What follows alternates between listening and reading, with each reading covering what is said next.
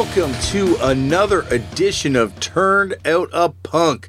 I am your host, Damian Abraham, and once again, I am bringing you a conversation with someone who grew up listening to punk, may or may not still be involved in punk, but had their life changed by the genre in a major way. And today on the show, huge guest for me, Magnus Blixtberg from the Satanic Surfers and also from Everyday Madness and also from Revenge and more on that in a second. Everyday Madness, by the way, low key, I think one of my more underrated Swedish hardcore bands. Um, but anyway, more on that in a second. But first, if you would like to get in touch with me, you can send an email to turnedoutapunk podcast at gmail.com. That email will be checked by my brother, Tristan Abraham, show producer and runner of the Facebook page. So if you use Facebook and you would like to see what's going on in the Turned Out a Punk universe, you can follow the Turned Out a Punk Facebook page and send a message to him. He can get the messages to me, and I can get the messages to, to, him and you know we'll, we'll communicate you know but if you want to communicate with me more directly you can find me on various forms of social media at left for damian if you'd like to support the show the best way to do that is by uh, whatever platform you're listening to this on subscribe to it rate it write a review of it speaking of support though this show would not be possible without the loving kind support of the fine folks at Vans. And, you know, they came on board and they said, we don't want to do this show out of your own pocket anymore. We want to make it possible to, you know, for you to pay for it. And we're going to give you lots of other opportunities to do cool stuff. Like, speaking of which, these House of Vans shows, which are going to be happening all summer long. Um, I'm I'm actually going to be at one coming up. Um, the way these work is if you're in New York or Chicago, or if you plan to be, head over to Vans and look. Just Google Vans House of Vans because when I was do, doing it from Canada, I was getting sent to the Canadian site, so I had to, you know, vans.com, House of Vans. And you will find a list of all these amazing artists that are going to be playing in Chicago and Brooklyn. You can find the the information you need right there on that website. And uh, yeah, in the next week, uh, there's going to be two amazing RSVPs opening up for in Chicago on July 27th, Unknown Mortal Orchestra. And then there's also going to be an RSVP opening up for the July 24th, as to be announced yet, special guest. And I've heard a rumor about who this special guest is, and holy poop you want to get on that uh, RSVP as soon as that opens. You just got RSVP for these shows and you go for free. And there's lots of other cool stuff happening on as well. Like, for instance, this weekend they've got Suicidal Tendencies. They've also got an amazing exhibition of artwork. They've also got Jay Howell coming up to do a whole class about character design. Jay Howell, of course, from Sanjay and Craig. Uh, the guy that did my Lee from Trash Talk and Chase tattoo on my thigh, but also the guy that did the character design for Bob's Burgers. Maybe I should have put Bob's Burgers before my tattoo because, you know, he's probably more famous for Bob's Burgers than for my tattoo. But uh, I'm pretty stoked about this tattoo. Anyway, he's going to be doing uh, lectures and classes there. And believe me, if you've ever hung out with this dude, that is one lecture I want to go to. He is a a mad professor if there's ever been one. Uh, so yeah, there's going to be tons of great stuff coming up all over the summer. Still, Against Me is going to be playing Pennywise, Deerhunter, Wolf Parade, uh, Suicidal Tendencies is coming up next weekend playing there. Slowdive just played there. Ah, Vans, thank you. That's all I'm going to say. That's I'm going to leave it at that. Thank you. Thank you for you know having me do this, but also thank you for letting me go to a couple of these. I'm going to be popping up at a couple of these too, doing live Turned Out a Punks. So more information on that in the near future. Speaking of near future, you're about to hear an amazing episode. And then after that, a very special bonus where I will be announcing my co host for the live Turned Out a Punks that are going to be coming up, or live Turn Out a Punk that will be coming up in Montreal. All of this will be going down as part of the 77 Montreal Festival, a incredible festival which is now in its second year, but you know, it's got a lineup which has to be seen to be believed with Suicidal Tendencies, AFI, Rise Against, Me First and the Gimme Gimmes. No Policy is getting back together. Sorry, hit my keys with that. I was so excited. No policies getting back together to play this thing. Uh, you've got tons of like friends of mine from over the years, tons of, of people I want to hang out with, uh, including Magnus from Satanic Surfers. Now, Magnus is someone that I've wanted to have on the show, or anyone from Satanic Surfers for quite some time. I'm a massive fan of this band. Uh, I really do think they are truly one of the great bands to kind of emerge from this groundswell of Swedish punk which happened in the mid 90s. He goes into the whole details of it on this episode. Now, I've had, in the past, I've had Larzon and Nikola from Millencolin on, uh, but I think the Satanic Surfers have, you know, a different perspective on the whole thing. Obviously, these two bands were very closely linked at different times, but also, you know, different paths that they chose to carve out. So, anyway, this is all, once again, in celebration of July 27th. 77 Fest will be happening in Montreal at Parc Jean Drapeau. It features Rise Against, Suicidal Tendencies, Me First and the Gimme Gimmes, AFI. It features Jeff Rosenstock, Steve Ignorant, playing with Paranoid Visions, which is pretty badass. I love that band, Paranoid Visions.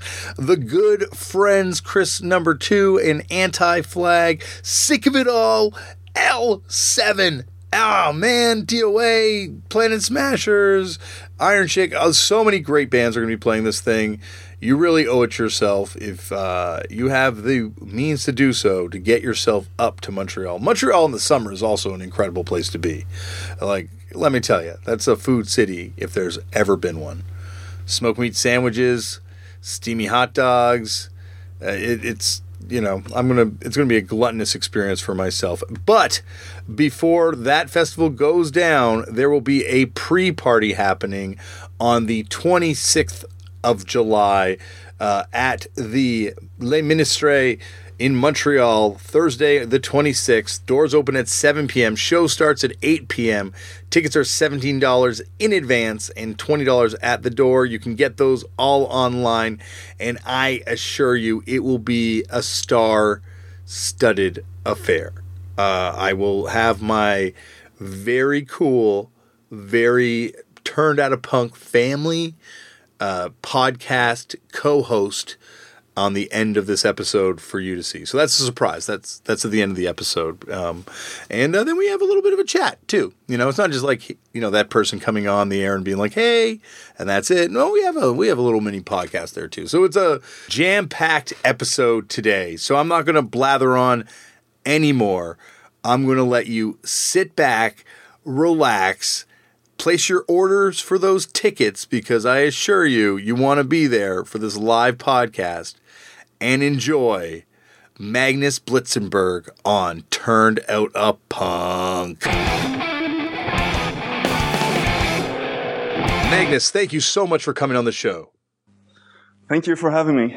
As I was just telling you off air, like I've been a Satanic Surfers fan for for a long, long time, but I just think, you know, the way the band governs itself and the music you make, it's been really inspiring for me over the years. So stoked to get to do this with you. Oh, thank you. Well, yeah, I'm stoked to do this. Okay. shows. yeah, listen to all the episodes. Some some of them twice. So yeah. Wow. Then, well, then yeah. uh, then I have no need to uh, uh, you know warn you anymore about how nerdy this thing's going to get. Uh, I'm gonna. I can't wait to find out all these weird little label questions that I've had over the years and stuff like that. Wow! I hope I hope I can answer them. Don't sure. worry. If you can't, that's yeah. part of the nerdy quest. Is just the quest for more exactly. Um, yeah. But let's start this off the way they all start off, which is Magnus. How'd you get into punk? Do you remember the first time you ever came across the genre? Well, I thought about it because I'm. I obviously knew this question was going to come up. So I, I can't really think about like a specific moment, but uh, I talked to my. I have to warn you also that my twin brother is probably going to come up a couple of times in this episode because we, yeah, obviously we grew up together and with, I mean, everything with skating and playing music, we did that together. So I, I talked to him about it, like if we compared our memories from what happened. Yeah. Uh, so, uh, and we both remember like uh, some mixed tapes back in 1986, I think. I think we were 12 years old, and we some a friend of ours, uh, he had a I guess an old friend that uh, provided us with uh, some mixtapes with the punk, and I don't think we've heard the music really before then. And I remember one of the tapes was Sex Pistols on one of this on one side, and then, then the Exploited on the other side. That's what I remember. uh, yeah, it was it was really. I mean, I think that's what we were looking for at that time, just something with that kind of energy, and uh, yeah, that's where it started like I, have always been kind of interested, like pop culturally, was like Swedish punk on the like mainstream radar at all? Like, were they would they talk about the Rude Kids on radio or anything like that, or is that like super or like or Anticimex or any of those types of bands, or is that like just totally like uh, out, out in the hinterland type thing? Not, I mean, when I was twelve years old, I had no idea about those kind of things, but I think punk was probably uh, at its peak in Sweden at the end of the 70s, early 80s, with mm-hmm. bands like Ebba, Ebba Grön, if you yep. them. Yeah, probably the biggest uh, Swedish punk band ever in Sweden, because they were like they were man- mainstream definitely back then. But like in 1986, I'm not sure. I mean, I never heard about it from on the radio or something. But I was pretty young, so maybe maybe it was. So where did you kind of go from these these mixtapes that you got? uh, you and your brother? Well, I guess we just trying to find out more about it, and I think probably uh, like one of the mixtapes was a really funny thing because was some of the bands we could identify, or someone would tell, "Oh, that's Sex Pistols, that's GBH, or something." But there was a couple of I remember like six or seven songs that was completely different from everything else. And it, I think it was probably in the 90s I found out what it was. It was Mob, Mob 47. Oh, there. awesome. I had no idea, but that was like, a, I, just, ah, I just got sidetracked here, but I just kind of remember that because I think everything else on those mixtapes, we kind of identified it and uh, the, okay, we're going to find records from these bands. and uh, But um, Mob 47, we it escaped us for many years. We we heard the songs, we had no idea what it was. But uh, yeah, I, I, think we just. I mean, when you're 12 years old, you don't have that many that much money, so uh, mm-hmm. we just try to. we bought some records from time to time, and just uh, mainly just uh, trying to get get to uh, get other tapes, like uh, borrow records from other friends and do stuff like that, and also skating we started skateboarding maybe a year later or something and that kind of it seemed like it was i don't know it was really perfect. It, it went very good together so i'm not sure. Uh, i think we probably we started listening more to the swedish kind of uh, like asta kask and ebba grön and stuff like that that's probably the bands that we went for back then so. what was the first show you went to uh, my, I come from a now I live in Malmö uh, in Sweden, but uh, mm. I grew up in a small town like three hours north from here. And It's called Kalmar, really small town, forty thousand people or something like that, and nothing happens there. especially especially in the eighties, it's it's on the east coast of Sweden, and it's like you might you could live in a small town and some bands could come by like on tour or something, but no bands tour on the east coast and southeast east coast of Sweden. So we never really got to see any bands that, that were famous uh, or any touring bands until much later. But I think one of the first shows that we went to there was a Swedish band called Imperiet. Uh, that's the Empire in, in, Swedish, and that's actually the, the singer from Ebba Grön, Joakim. That was his band band after uh.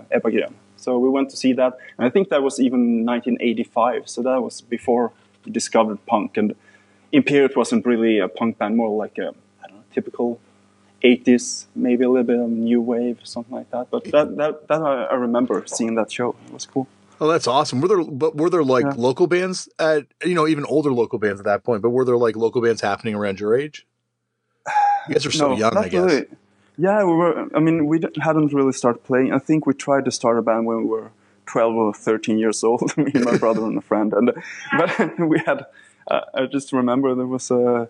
We didn't have like a proper rehearsal space or anything. We there was a in the basement of one of the buildings where uh, of the flats where we lived. There was you could kind of rent a room or just to have go down there to play ping pong or whatever. And we we asked the people that were in charge, ah, can we bring some amps down and a drum kit? Is it all right? I mean, we just had some small amps. I think we had one amp that we tried to play two guitars in.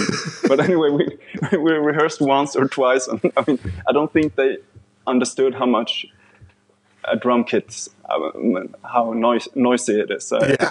they kicked us out straight away, and I, I don't blame them. But uh, I mean, it took a, a while. I mean, I think we were 15 when we started our first band, uh, me and my brother. So it took took a few years, but uh, yeah.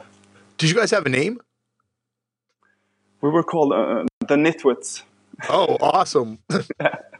I think we formed the band in 1990, so we were 16 by then, and uh, also like a really strange thing. We just uh, at those uh, like uh, kind of youth centers, or I don't know really what you call them, but the young people hang out uh, at night. I mean, with you can you could rehearse there and do stuff. It's really common in Sweden, mm-hmm. the rehearsal spaces, and I think that's what why one of the reasons there's so many bands coming out of Sweden is like you can go there to one of those places and you can actually borrow equipment and uh, you can rehearse for free, and that's that's what we did. And I think we rehearsed like five times, and then we had a show. I'm not sure how that sounded. I mean, just playing some covers like I don't know, uh, Ramones, Screeching Weasel, and uh, UK Subs and Evagion, but it must have sounded terrible because we, I think we rehearsed four or five times. I have no idea what.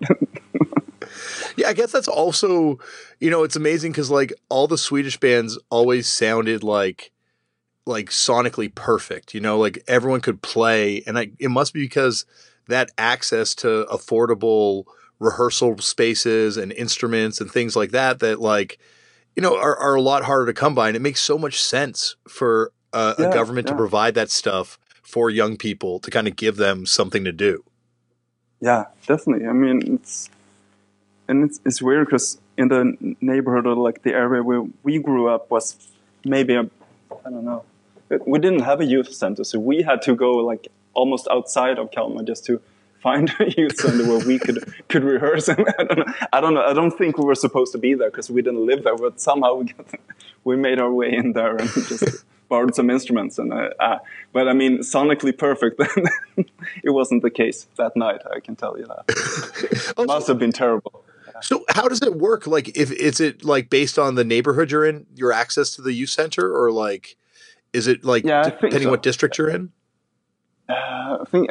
I mean, now it's probably has a lot to do with the government, or especially like the people in in the like the city council. What do you call mm-hmm. it? I mean, what they choose to to invest their money in, because uh, it's it's I know um, it's not not a secret. When you don't have anything to do, that's when you're going to start trouble. So I think. Uh, uh, a lot of these kind of youth centers, it's just closed down because there's no money. The politicians yeah. don't want to don't want to invest any money into it. So uh, it's it's too bad, but they're still around, and uh, that's when I moved down here to Lund first. We we rehearsed at a youth center as well, so it, they were everywhere, and I think that's a big part of like the Swedish um, Sweden having so many so many bands. Oh yeah, like and just so many amazing bands too. Like it was just uh, I remember like you know when I first heard you know, it's almost and just so many different styles too. Like it's not yeah, like yeah. so many different sounds coming out of there. It's it's incredible. Like, I, what were you kind of more gravitating to, like based on the songs you mentioned, like more of the melodic stuff than that more kind of D beat sound that also I guess was prominent around then. Yeah, I think so. I mean, we weren't really. I think when we like when we were in like from like 13 and up to probably 18, we listened mostly to the melodic stuff uh, when it comes to came to uh, to punk. Uh, didn't really hear the D beat stuff until later, except for that more Mob 47. 47 yeah, I gonna say. yeah, because I didn't, and I I don't know how that ended up on that tape because uh, nothing else on it sounded like that. So, it, but it, was cool. I got to hear it. But uh, I mean, no wonder you remembered it. Sorry, no wonder you remembered it because that would have been like that would have stuck out like a sore thumb compared to like you know exactly. the I, mean, Sex I couldn't believe how exactly. I couldn't believe how fast it was. Yeah. Ridiculous. I mean, and then you remember like the Animal Liberation song. That's a slower one. That's what got That's the only one I can sing along to. yeah, exactly. I mean, that's uh, so. That's why I remember it so well. But Yeah, I think absolutely. I don't think I heard like a discharge or, the, or Anticimex until a bit later. I know I, I bought the Anticimex. This called? Absolute Country of Sweden. But that's of like a later album. I think it's Yeah, in the nineties, yeah. like that. So, uh, like in the eighties, I didn't hear about those uh, those bands, and uh, the people we hung out with mostly skaters, and uh, we listened to Ramones were probably the big Ramones and Screeching Weasel uh, were probably the biggest for the first couple of years. So just loved that, and the Clash as well a bit. So yeah. Where did you kind of go from uh, when you first kind of you know you, you first started playing this band? You know, you played that first show. What happened after that with this band? Did you guys play any more? Yeah, yeah, definitely. We this was probably I think just before like the summer holidays, and uh, so during the summer we just thought about like we have to get a rehearsal space and uh, we have to get some equipment. And me and my brother had been playing. Like in Sweden, you have something called like a music school where you can choose an instrument when you're nine or ten years old, and you go to to school uh, in the in the evenings, just maybe once a week to to practice. And back then it was for free, and that's also amazing. That's amazing. free. Yeah, I think now you pay money for it, but it's not that expensive still. So it's it's really cool. And we did it from ten years old until I did it until I moved away from home when I was nineteen. So we did it all the time. And uh, so I think we already had like uh, instruments, but I'm not sure. Like we had to get a drum kit and uh, like a PA for for the for the vocals and everything. So I think during that summer we kind of tried just to get everything together to just oh, we need to have some proper amps and especially we need a, a really good rehearsal space where we can be whenever we want. So and luckily in Kalmar, in that small city, there's a there was a I think probably belonged to like the army or something like that. A big big house with a, a, a lot of rooms in, and I think they built about thirty rehearsal spaces there or something like that.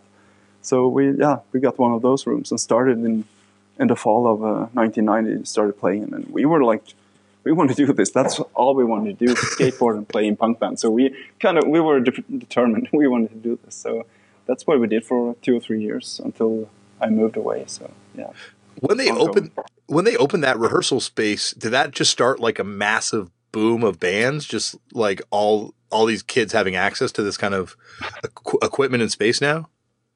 I- I'm not sure. I mean, I think it, it might have been open for a couple. Like we we found out about it during that summer. I think maybe it had been o- open for a couple of years, but we didn't. I mean, obviously we didn't know anything about it. But uh, but it was. I think we were definitely the youngest band there. We were 16 years old, and uh, um, a lot of blues bands, like guys that we thought were super old. They were at least 30 years old. So, Oh my what, God, what are they doing? Yeah, exactly. I mean, so a lot of those kind of bands, and a few of our friends, but mostly older people, definitely. And no, nope. I mean, uh, yeah, maybe one more punk band, but um, yeah, it's not really. I mean, we were the only band that played this kind of. There was a band called Nobby and the Styles. That was like a Ramones cover band. They had a few uh, songs of their own, but mostly they, they like perfected the Ramones sound. they were really good at that, but it was like a limited kind of career, I guess. So, Yeah, like you're you're Yeah. sonically in a box at that point. yeah, I think so. But they were cool. I mean, they, they played and we played with them in in this uh, like in Kalmar in the in the city. a couple of times.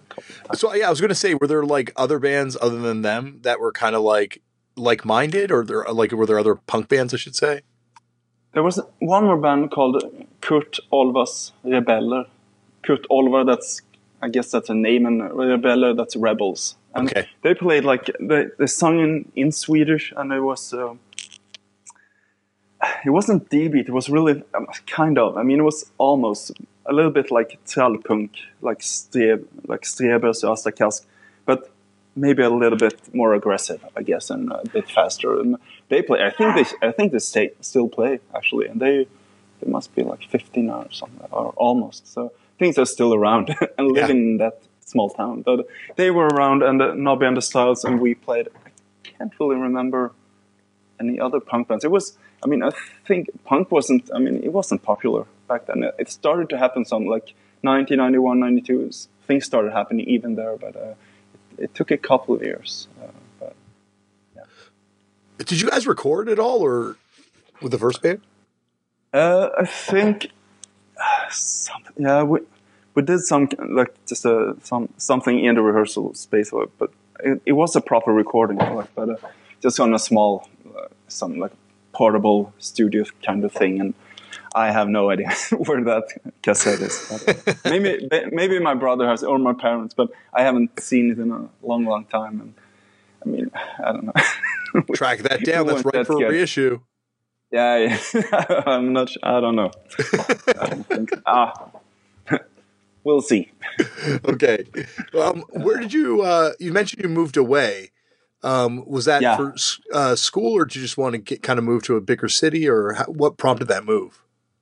That was uh, I finished school uh, in the when I was uh, 19. That's okay. like when, yeah, and uh, then I I had like I met I just met the the guys from Satanic Surfers actually just a couple of months before I moved down there because I uh, let's see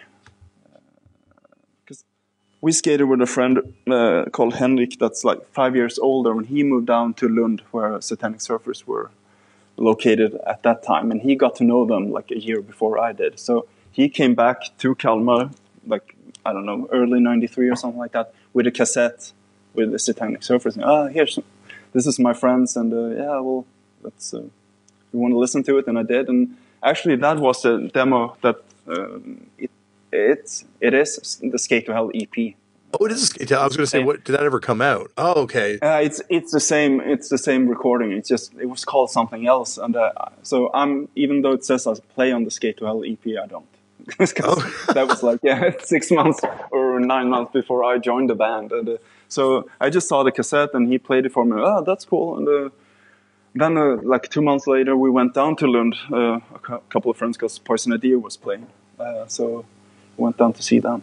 What was that That's Poison Idea show like? Yeah, well, it was incredible. I, I, mean, coming from that small town, never really seen.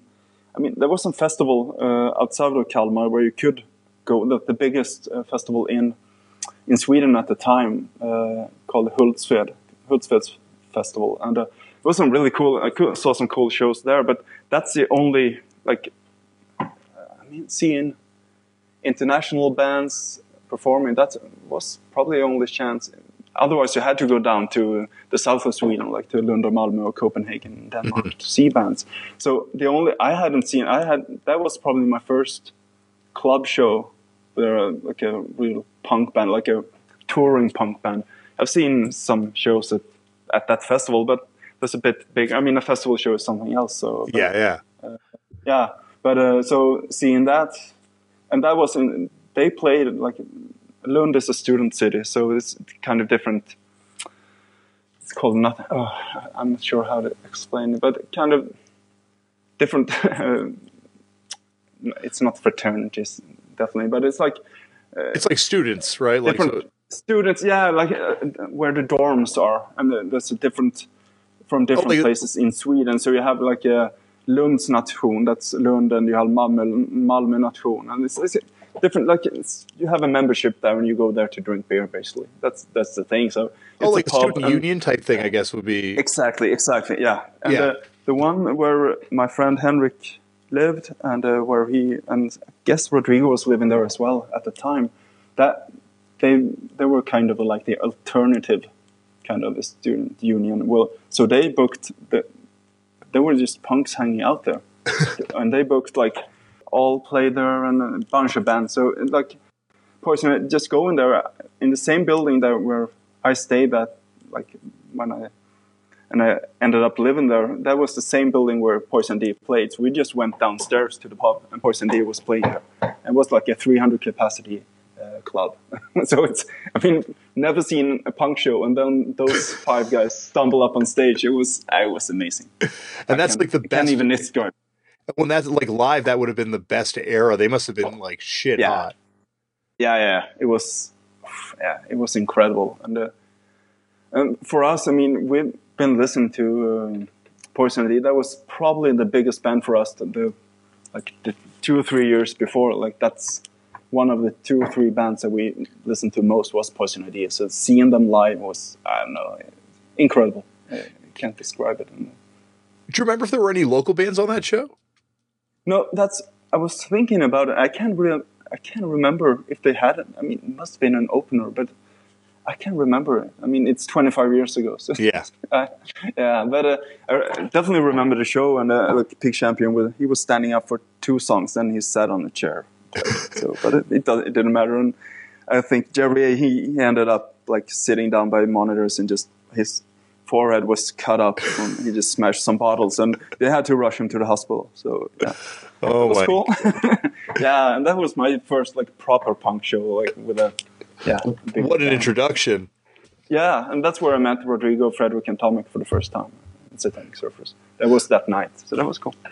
So, did you know that they were like, were they, were you going to join the band at that point, or was it just like meeting them casually as friends? Uh, just as friends, and then my friend Henrik he told me during the summer because if I got into school in Lund, uh, then I was moving there, and I think he told the guys in Satanic Surfers that I was moving down there, and he told so he told me, well, if you move down there, maybe you can join on second guitar, just try out for that. So when I moved down in in August that year, we I started hanging out with Frederick like right away, and uh, we just and uh, I guess a week or two after I moved down there, I I just uh, went auditioned, I guess I don't know, and uh, yeah, then I was in the band. So it's perfect timing. Right. Perfect time, yeah, absolutely. It's it's funny because like how long after you joined uh, did that really fast compilation come out, or was that did that happen before you joined? No, that let's see, really fast. I think that was I joined in like September '93. I think really fast came out spring '94, maybe okay. April or May or something. Yeah, we made a recording. My first recording with the band was in December or January of uh, yeah '93, '94, and. Uh, I think those songs on the really fast compilation, uh, yeah, they're from that uh, that recording session that compilation, it's like, you know, and obviously I wasn't there and, and so I'm looking at it from a distance, but what an amazing, you know, list of bands. Like, you know, for, yeah, what bands diff- are there? I haven't looked at it in a long, long time. Uh, Noslim's on it. You guys, uh, Millencolin, 59 Times the Pain, Bomb Raid. Uh, what's that? Uh, Corbett IR. Kurbitz, oh yeah, yeah, yeah, exactly. Kurbitz, uh, yeah, yeah, yeah. Um, that that band. Uh, there's uh, and then a bunch of bands that I'm, I'm like like Smudgeman, who I'm not that familiar with, and no, Exodus. sure. Uh, Sector Sexes. I got to re-listen to this comp. It's been a while since I listened to it, but I mean, hmm. specifically the bands yeah. I mentioned off the top. It's like, yeah, it, it's like a, a, a real difference in styles. But all of you guys would go on to become such forces in in like all underground music.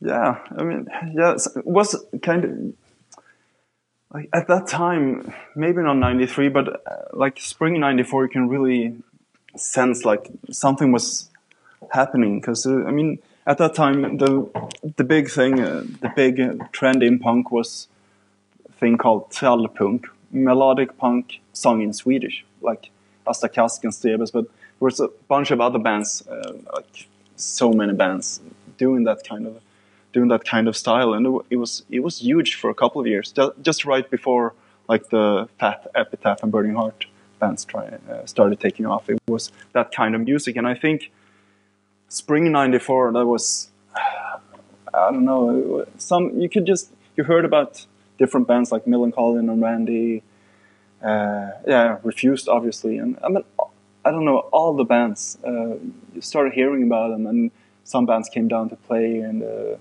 I think we got on a Burning Heart compilation. Yeah, spring '94. So I think so much you could sense something was happening. And Bergslagsrocken was a festival up in Fagersta where the Hives and uh, 59 Times the Pain and No Fun at All they're from a small uh, small town called Fagersta, and that's there. They had a, a festival there called uh, Bergslagsrocken, and run by uh, Peter at Burning Heart actually. And uh, in '94, the lineup was insane. It was like NoFX, Lagwagon, Green Day, uh, Sick of It All, uh, yeah, a bunch of other bands. Millencolin played, I know, refused, I think. So you can see like something was going on. It wasn't like the Swedish or the punk sung in Swedish. Was kind of going away by then. And just like six months later, I mean, Offspring and Green Day were huge. So. Yeah. yeah, like I guess that's the, the moment where you know like all all the stuff that you know you mentioned the practice spaces and all these people like that's when it all came to fruition like all these bands were just you yeah, know i think so yeah and we're all the same age like everybody was born like mid 70s like mm-hmm. 70 uh, something like that i mean most of the people and so yeah so many it really felt like everybody listen had to listen to the same kind of punk when they grew up, and it, this is what happened at this exact moment. So mm-hmm. that was cool. But like even then, like you're saying, like everyone listens to the same sort of punk, but like I don't think you guys sound like Millencolin, or and Millencolin doesn't sound like Refused, who don't sound like 59 Times no. the Pain, who don't sound like Nasum. Like it's amazing how, like once again, it's like all these different kind of interpretations based on these records. Yeah, yeah, yeah. I can can't even explain that. I mean, that's I don't know. I mean, I, am not sure about the other bands what their like influences was, but uh, were. But uh, I think I mean, it seems like I mean, Satanic Surfers. I think we our sound has always changed. mm-hmm. Like it started off. I mean, the band started back in 1989, like way before I joined the band. So, and then I think they played probably the same kind of music that I did, but in my old band. Like uh, I know they played the Misfits and stuff like that. like bands more straight, straightforward punk. I I guess Rodrigo he developed his uh, songwriting skills a bit. So yeah, uh, I'm not. Sure. I mean, the other bands. I think maybe you just. I mean, just starting to play like hardcore in Sweden. I mean, you probably just choose like, oh, what are we gonna play, and just you tried something, and maybe it didn't really become what you set out to do. But um, I mean, I don't know. well, no, that's right. Because like that's the thing is like I, I I myself when I started playing music, it was like I was like I want to play in a band that sounds just like Poison Idea, and what comes out yeah. is is very different, you know. And I think there's a lot of us probably that yeah. wanted to do a band exactly. that sounds just yeah. like Poison Idea. Yeah, yeah, I'd love to be in a band like that. yeah, same here. We should form a band that sounds just like Poison Idea one day. Yeah, definitely. Yeah, I'm there. um, when what about that band? Because like uh, when Lars-Arne and Nikola were on the show, they mentioned that band Super Dong, who I I wasn't that familiar with beforehand. Were you a fan of them at all? No, I I heard about. I think they might be on some of the compil. Maybe not really fast. They're on really fast. I think, I think they're on the one before the the uh, like. I think it's like really fast number eight. Yeah. Okay. Yeah. Because uh, no, I, I I hadn't heard about them before, but I guess they're from the north of Sweden, or was it some guys from Fireside, or I think it's like someone from Breach. And yeah, yeah, yeah, yeah. I'm, I'm sure that's that's uh, right. No, I, I never listened to them. I I think actually I think when you talked about it with Nikola and Lars-Arne on, on on, the podcast. I think I just looked looked them up. I, I heard about them, and I don't think I've ever heard of music before. So no. yeah, no, it's they were they were a, a really I, I, was a big fan of them actually. Like uh, when I yeah. checked them out, but I had never heard of them until that that interview. Okay. Um, where did you kind of, you know, like you guys start playing? Is there when you when you're asked to join the band? Did they already have like a following at that point, or is it still before you know, like you said, a few months later when everything kind of coalesces?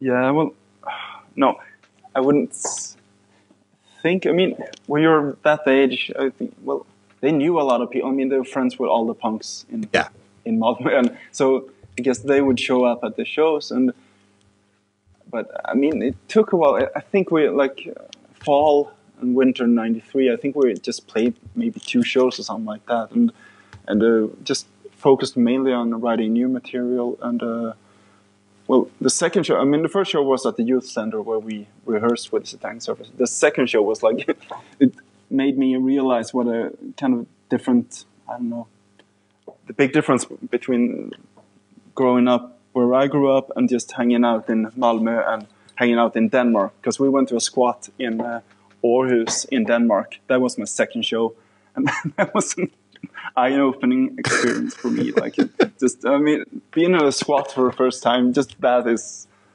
kind of I don't know. It's I don't know. I wasn't used to it. Just put it that way. And uh, just Yeah. hanging out there for three three days, not sleeping at all because there was always somebody screaming and listening to music. And it was just I don't know. That's that just made me realize that okay, here's a real punk scene. we didn't have that in, in my old. This is something else. I mean, maybe that was extreme out there, and it was, but uh, I mean, uh, that was my second my second show with the band. It was a crazy journey up there. Yeah, I would say a Copenhagen squat venue, uh, even Yeah. when I was touring it a few years later, was still a, a gnarly proposition.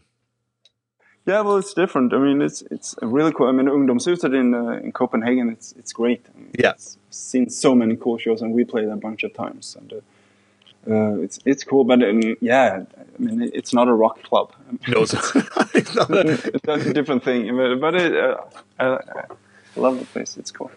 yeah, I imagine what that Poison Idea show would have been like there. It would have been pretty gnarly. They played actually. They played there the day after, and uh, what I, from what I heard, they weren't that good. I think they partied a bit too hard the day say. before, and it was yeah. I don't. I, I probably on that tour. I think that was the last tour they did. This was in April '93.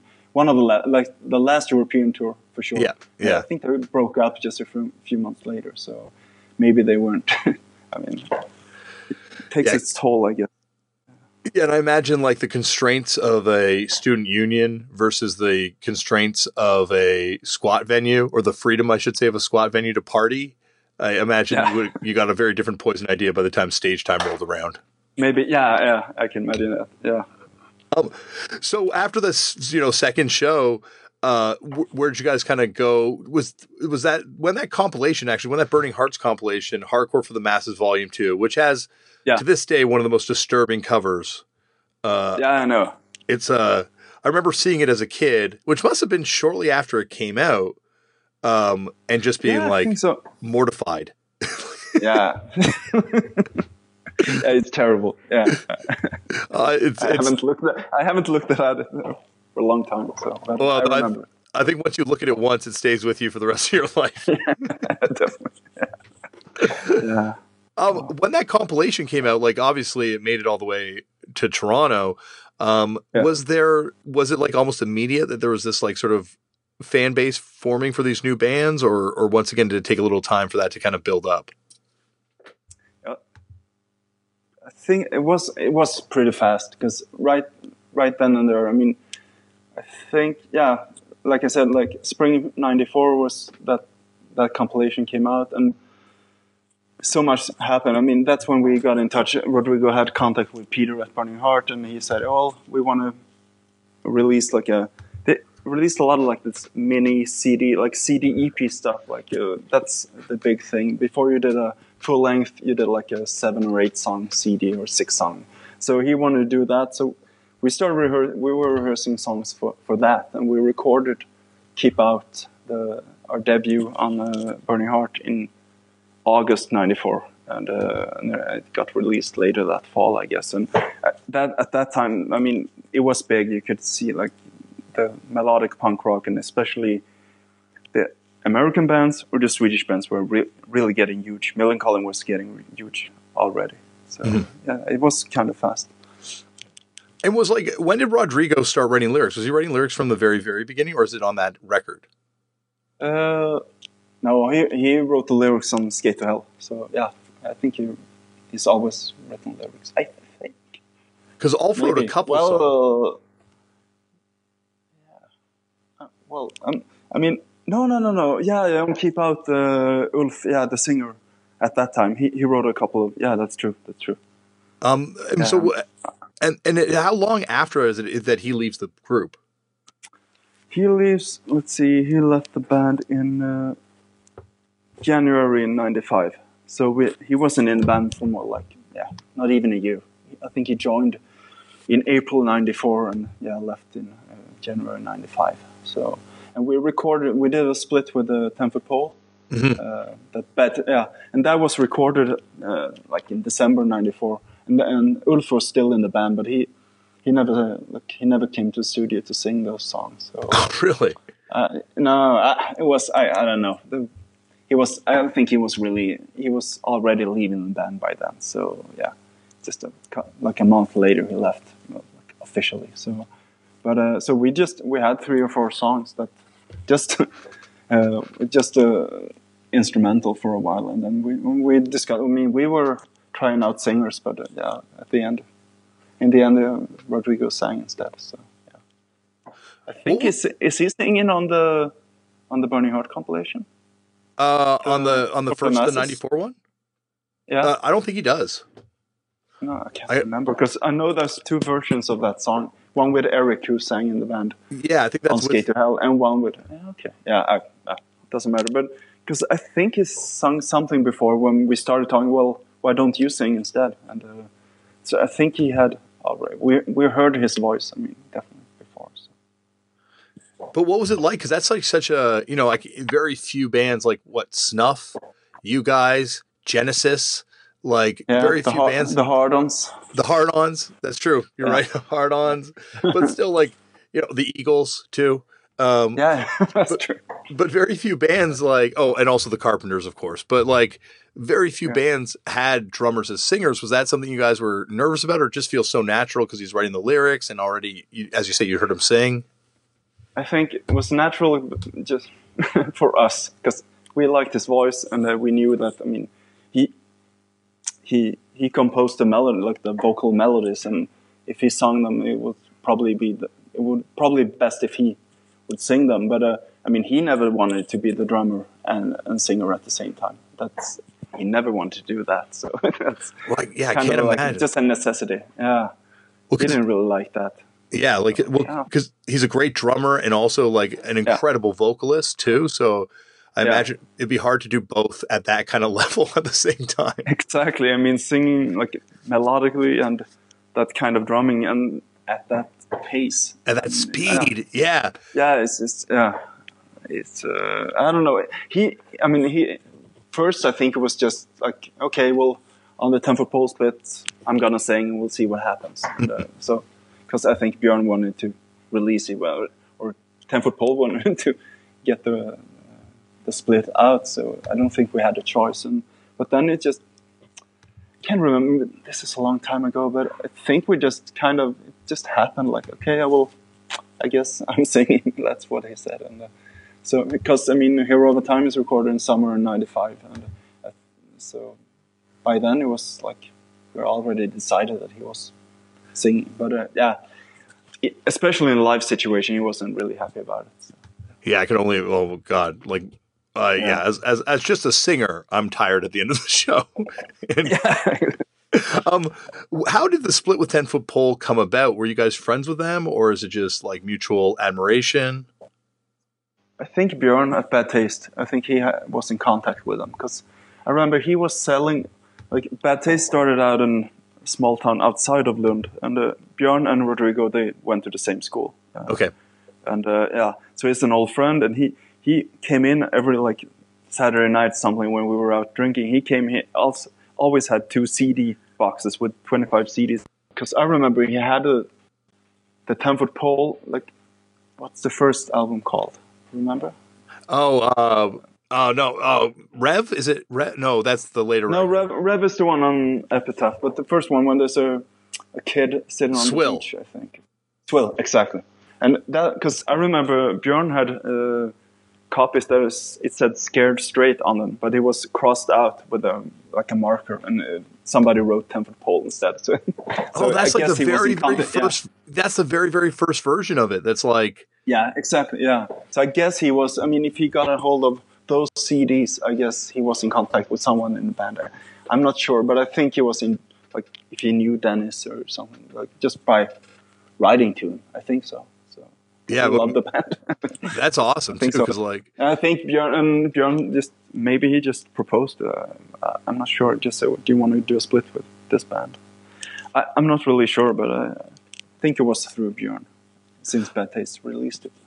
Uh, like you know so many of those bands were obviously touring you know germany a lot during the 90s and stuff like that were a lot of those bands and uh, specifically a lot of the hardcore bands too like slapshot and battery and ignite were a lot of those bands coming up to sweden too or is sweden kind of off the touring route at that point for a lot of these bands? Uh, not in uh, like for especially for the fat and epitaph bands in uh, like around 95 96 97 maybe a bit later too all the bands were coming to Sweden because it was that kind of that's what I was uh, talking about before. Like it became really huge. I mean, that was the big. I mean, skate punk or melodic punk. That was the big thing in Sweden for young people. For like in 95, 96, it was like the big trend.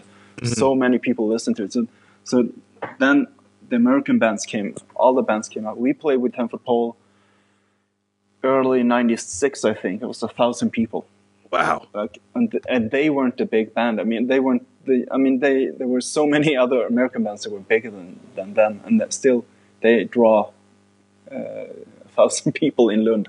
I mean, that it's unbelievable when you think about it now. So. Well, it's it's pretty funny because they the other place that I think they were huge because they played. I remember they played Toronto one night, and this is a little bit later. This is on the Unleashed record but around then, mm-hmm. actually, 96, um, they played Toronto one night to, you know, a pretty respectable room of like 300 plus people. And then yeah. the next night I went and saw them in Montreal and it was like same sort of thing, yeah. like a thousand people. Yeah, I can imagine. Yeah, that kind of music was huge. I mean, in, in Canada uh, or in, like the, especially Quebec. Especially Quebec. Yeah, definitely. It was, uh, well, obviously it was big everywhere at that time, but like I think, yeah, you know, Snow Jam and and and just yeah, exactly. And you guys played the very first Snow Jam, right? No, we played in '97. That was the f- first time we came over, and um, yeah, '97. But wasn't that the first Snow Jam? Did they or did they do one before that year? They did one before because I know Trigger Happy played on the one before. I remember talking to Al about it. It was like Lagwagon, No Use for a Name. And, just oh, okay. I remember we yeah. we talked about it like a long time ago. So I know '97 wasn't the first one, but we went to Canada the first time in '96, but uh, that was in the summertime. So. Had you been to America before that, or no? Did you? No, and we never played the U.S. We, to this day, we never played a show in the U.S. Just uh, Canada. That's, really? Yeah. Oh, because I, I oh that's great. Okay. Um, when did uh, so what was your first tour? Did you guys tour Europe before that? Our first tour, uh, let's see, we went down to Germany uh, September '95 uh, with Millencolin just for a week, and like we supported them. They were really, yeah, they were. I think there were like 500, 700 people, and that was just that was the first time for us and the first time for Millencolin in Germany, and they were really they were huge already. So it was a really cool tour. Just uh, I think seven seven shows or something like that. That's the first tour we did uh, outside of Scandinavia, and yeah, that was everything we could dream about. Because the thing is, in Sweden, like it was really trendy, and it was like you can. It's a lot of people at the shows, but you could sense like, okay, this might be around for a year or two. Then, yeah. Then something else is going to come along, and uh, because Sweden, I mean, it's a small country. It's like nine or ten million people. Not that many. Not that many places to play, really compared to like Germany or other kind. I mean, it's uh, so once you've done that a couple of times, it's like okay, where are we gonna go now? it's uh, you, we were really lucky to have a, like an audience abroad because otherwise, I mean, Sw Sweden was dead like from '97. You couldn't get a show in Sweden if you played this kind of music if you weren't like NOFX or Pennywise. So. Yeah. What, what coming to Germany, it was cool. Yeah, Germany. It feels like you know, it's like the place that's still like you know, there's bands from here that go over there and do really well. My band never took cold in Germany for some reason. really? Ah, okay. Wow. it's really uh it's funny cuz like we'll go there and play with other bands and it's amazing like just sort of like you know, like you, I can see it in other bands, but it never really happened for my band there, but it's amazing how you know, it's just it's such such a music loving place when it, especially when it comes yeah, to punk yeah. music. Definitely, yeah, and I remember because I I bought like a guess no, it wasn't even a DVD. It was a like a VHS cassette of a uh, called Big Bang with uh, Bad Religion. It was I think them touring in in Germ- mostly in Germany, like in '91 or '92. And I watched that. I don't know, not every day, but I watched it so many times when I was like 16, 17, and just dreamt about this kind of thing. And so coming to Germany just, just felt like, okay, yeah, because Bad Religion, NOFX, and a couple of other, or many other American men have been coming there for a while. So you can sounds like, well, this is they build it from the ground up, so it's gonna last for a long time. Mm-hmm. Mm-hmm. We kind of just went in there. I don't know, reap the benefits of what the, their hard work. what, what what caused it to become a trend in Sweden? Do you think was it just like the timing, or was there like radio that got behind it, or were they playing the videos on TV? I don't know. It's a good question. Uh, not like, like the radio in Sweden is they never play that kind of maybe a couple of bands, but no, I wouldn't say that. Not videos either, because a lot of those bands didn't really make videos. I mean, different with Offspring and uh, and Green Day. I mean, yeah. they were on another level. They were and, uh, definitely more mainstream than the other bands. So they got played on the radio, and you can see them on TV. But uh, honestly, no, I have no idea like why it happened. Just at that point, I, I don't know. Yeah, it's really weird because it definitely like you know, like like obviously as you're saying, like you could feel it that there was just like this was something that's happening, and you know, I think in Canada you look at bands like Gob or or you know Trigger Happy even like they would get the odd video yeah. played on TV at that point, so those were yeah. A, a, I think a lot of the reason why those bands became the bands. But mm, yeah, I, I, don't know. It's weird that in Sweden there was nothing like that. It just seems like a, a very organic. Not that I can rem- yeah, but at the same time, it happened like really, really fast. I mean, it's just in a couple of months, all all those bands were huge. So I'm, yeah, I don't know. It just people probably people just looking for something new. I mean, because for me, hearing, uh, I think it was probably yeah, Against Grain, Against the Grain with, by Bad Religion. When I heard that album, probably like in '91, I, I never heard anything like it. Like that was that's probably the the album that changed everything for me because hearing something so melodic and that like I don't know songwriting skill and and, at the same time at that uh, so fast I had never heard anything like it before and it's uh, a few of those bands like the melodic punk bands they, they were kind of accessible I think to a lot of people Mm-hmm. It wasn't. I mean, it wasn't. it wasn't discharge. yeah, Green Day something sounds like something else. It's pop songs. So I guess that's maybe why it attracted so many people. I don't know. Yeah, it's right. good songwriting. It's really. I mean, it's catchy as yeah. well. So. Yeah. And it has the aggression, right? Like it's got the aggression that Definitely, you kind of yeah. want as a young person yeah. or older person too. yeah, exactly. Yeah, I still want it. So yeah, same here. Same here. I'm still, you know, I'm I'm I'm I'm going to listen to some Mob 47 after all this Mob 47 talk later on. okay, yeah. Um, it, how did that split that you guys did with Ill Repute and Trigger Happy and Good Riddance and Strung Out come about? Because once again, you guys are doing a split with another Oxnard band. Uh huh. Okay. I'm not. Oh, I can't remember. It was definitely through bad taste. Because we, I mean, even though we were on Burning Heart and they were releasing our full length albums at, at that time, we are still. I mean, we were friends with Björn, so and he, we could release like the splits and uh, other stuff and be on their compilations. So I'm sure it was Björn that put it together. I can't really remember how that because.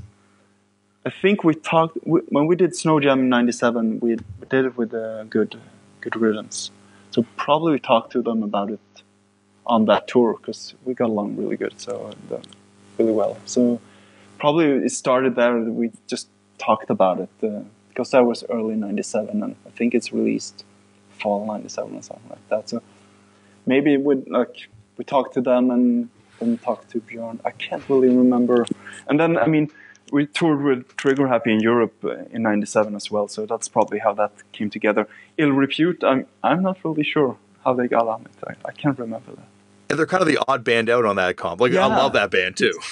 Yeah, yeah me too. But it seemed like I don't know. Oh, I, I can't remember. A long time ago. yeah, no problem at all with that. I thought. I Also, I remember. You know, once again, just uh, trying to remember all the through all the years. Was there like another band that was supposed to be on it at one point too? I have no idea. Okay. I, am not. No, no, I, I really don't know. I'm gonna have to do part two with Al from Trigger Happy and get to the bottom yeah, of this. Yeah, uh, definitely. Yeah, yeah. might have the information. What was it like um, on that first tour of Canada, that first snow jam that you guys did play on? Uh, the first tour, but the first tour in Canada was uh, was not wasn't the snow jam. That's when you guys played the Opera House, right, in Toronto? Yeah, the, yeah. That's what I'm first- thinking of. That's where I'm confused. I'm we sorry. went. Well, we went to. But let's see here. Yeah, we went to Canada in June '96. Uh, just we were ma- mostly in. I mean, we stayed in Montreal at uh, Paget uh, from Greenland. He Yeah. was booking the shows, and he drove us around. And uh, so we're staying there. So we're kind of based there, and then we drove. We drove to Toronto, and think we stayed there for a couple of nights. We, our very first show in in Canada was at the, in the back room at the Rotate This. That was the first show in Canada. Really, you guys did a back room Yeah, rotate yeah. this show? Yeah, I had first- no idea. That's crazy. That's like, uh, oh man, that I very bummed that I missed that back then because that was my favorite venue to see shows. Yeah, yeah, it was cool. Just in the afternoon, I remember Alan. I think Alan Mark from Trigger Happy were there. Mhm. just, so we started talking to them right away, and we, then we played at Opera House. I think the day after, and it was uh, empty, no people at all. like, n- like I don't know, 20, 30, 40 people. I don't know. It's terrible. It was a weird show. It was like, was it you guys in Stealth maybe? And I'm trying to remember who was on. it. I remember, I remember it being a, what, a stealth is that uh, with someone from the Bad Brains was in it. Yeah, exactly. That was the Snow Jam tour. That was the Snow Jam. That's the Snow Jam tour. Okay, I'm In, confusing. yeah, that was Snow Jam in '97, but I can't remember who we played with in '96 at the Opera House. Just remember that wow, there's no one here, and because we heard uh, like that oh, there's going to be a lot of people at the shows, but I guess that was in Montreal and Quebec City and those other places. Uh, Well, it, it's also funny because like Toronto, it's weird. Like it's it's very much like I guess what you know you're describing goes on in Sweden too. It's like very of the trend, and yeah, it was like another year before the trend would really hit Toronto in a big way. And Oh, like okay, yeah. you, you see that when you you know when when you would come back for that Snow Jam show, and that place was Yeah, yeah. packed. yeah, definitely. Yeah, it was cool because the shows we did in Montreal and Quebec City, they were yeah they, they were really big, yeah, Toronto wasn't that good. And I, I remember Lagwagon was uh, they were touring at the same time. I also stayed at the pa- Paget's house uh, for one night, and we I think we went with them to. Quebec City just to hang out because we had a lot of days off. I, I'm not sure what we were doing in Canada. I mean, we didn't have that many shows. Just hanging out in Montreal drinking beer. That's what we did. And then, so one night we just yeah, we'll tag along Lagwagon up to to Quebec City, and there was like three thousand people. I think seeing them there. There was so many people. It was ridiculous. So uh, huge. Yeah. It was, there was one point in Quebec City. I remember that the uh, Punk-O-Rama comp was like on the charts, like the mainstream Yeah. music Yeah. charts, and it's like it, it, it's it's amazing how like it's just it's funny how certain types of music take hold certain places. You know, like like something as abrasive as Yeah. D beat, for example. Like it's it's amazing. Like you know, Sweden, Japan. Uh, like certain countries in South America, like you have like these countries where that sound would take hold in a major way, and then Yeah. other places not really as much. No, exactly. Yeah. It's it's weird. I, I guess it's still. I mean, like the melodic punk. I guess is still big in in Quebec region. I guess Yeah, we played at the um, we played the Montebello Fest a couple of years ago. It was really really good. Oh, I was just gonna say that's one of the craziest punk festivals I've ever been to. Yeah, yeah, yeah, definitely. Yeah, you played there. Yeah, we played there a couple years ago, and I remember as Yeah. we're leaving on the first night to go home, there's a river of urine running down the main street. Like, yeah, I can imagine. Yeah, it was like no shade for two days either. I mean, just out in the sun all the time, and uh, don't know. Yeah, it's crazy. But yeah, it was cool. I mean, it's first time in Canada in a long time. It was 2015, so yeah, almost 10 years since the last time. So. Well, our uh, my band's one of our re- our record release party was opening for you guys. One of our very first shows. Yeah, that's. I mean, I talked to Rodrigo about what year was that? Gosh, that would have been two thousand and four or three. Hmm. I think. Who did we play with? Uh, Was it- it, the tour with Belvedere? I think it might have been with Belvedere. Because And then- we, we went there in 2000, but that's too early. You know, that was been too early. Yeah, it was been a few Oh, years yeah, after but that. then it's uh, two, 2002. 'Cause that's, 2002. uh, that, like- that's what it yeah, been. yeah. And Because uh, I remember t- Rodrigo was talking about he bought your uh, stage. yeah, he bought it with the photocopied cover, which is Exactly. uh, yeah. and it was like he and it was like the coolest. I'm like, holy fuck, this band is real now. Like the singer of Satanic Surfers just bought a couple copies of our records. He plays an intensity too. This is too real. Yeah. yeah. Well, he was buying records back then. I can tell you, that was all he was doing. Oh yeah, I can. I have that. Unfortunately, that addiction myself as I sit in this room. Yeah. Why? Also, I've always wondered why is it you think that was vinyl just not really a thing in Sweden? Because like none of you bands, sorry, none of you bands, uh, none of the, a lot of the bands did vinyl early on. Like it was mainly just CDs. Is that there? Were there no pressing so- plants? I think nobody was buying vinyl at that point. Yeah, I think from from like the late '80s when CD took over and vinyl just it went away in Sweden. So I don't think I don't think we well, there was some I think some of our albums were released on uh, on vinyl, but like nobody really cared about it in the '90s. So it was CD was that was the except for the really fast comps. Exactly. Yeah. there was still some of that, but I think, but still, I mean, when Rodrigo started Future Filth uh, Conspiracy, his Yeah. record label, I think he was doing vinyl straight away, and that was in '97. But so I guess for the like the underground punk, probably it's always been vinyl. So Yeah, because all your records that did come out on vinyl, I think it was like the foreign pressings, right? Like Genet records. yeah, well, if, exact. Uh, but they did. I mean, uh, yeah, exactly. They they did it for for for the Burning Heart releases at least. That's what I remember. But uh, yeah, I don't think. I mean, nobody was buying vinyl in Sweden. So yeah, just the Belgians. I don't know. Yeah. Well, he. I mean, he's now. I guess those those albums are the ones to get. But uh, I don't know. I think I have some copies still.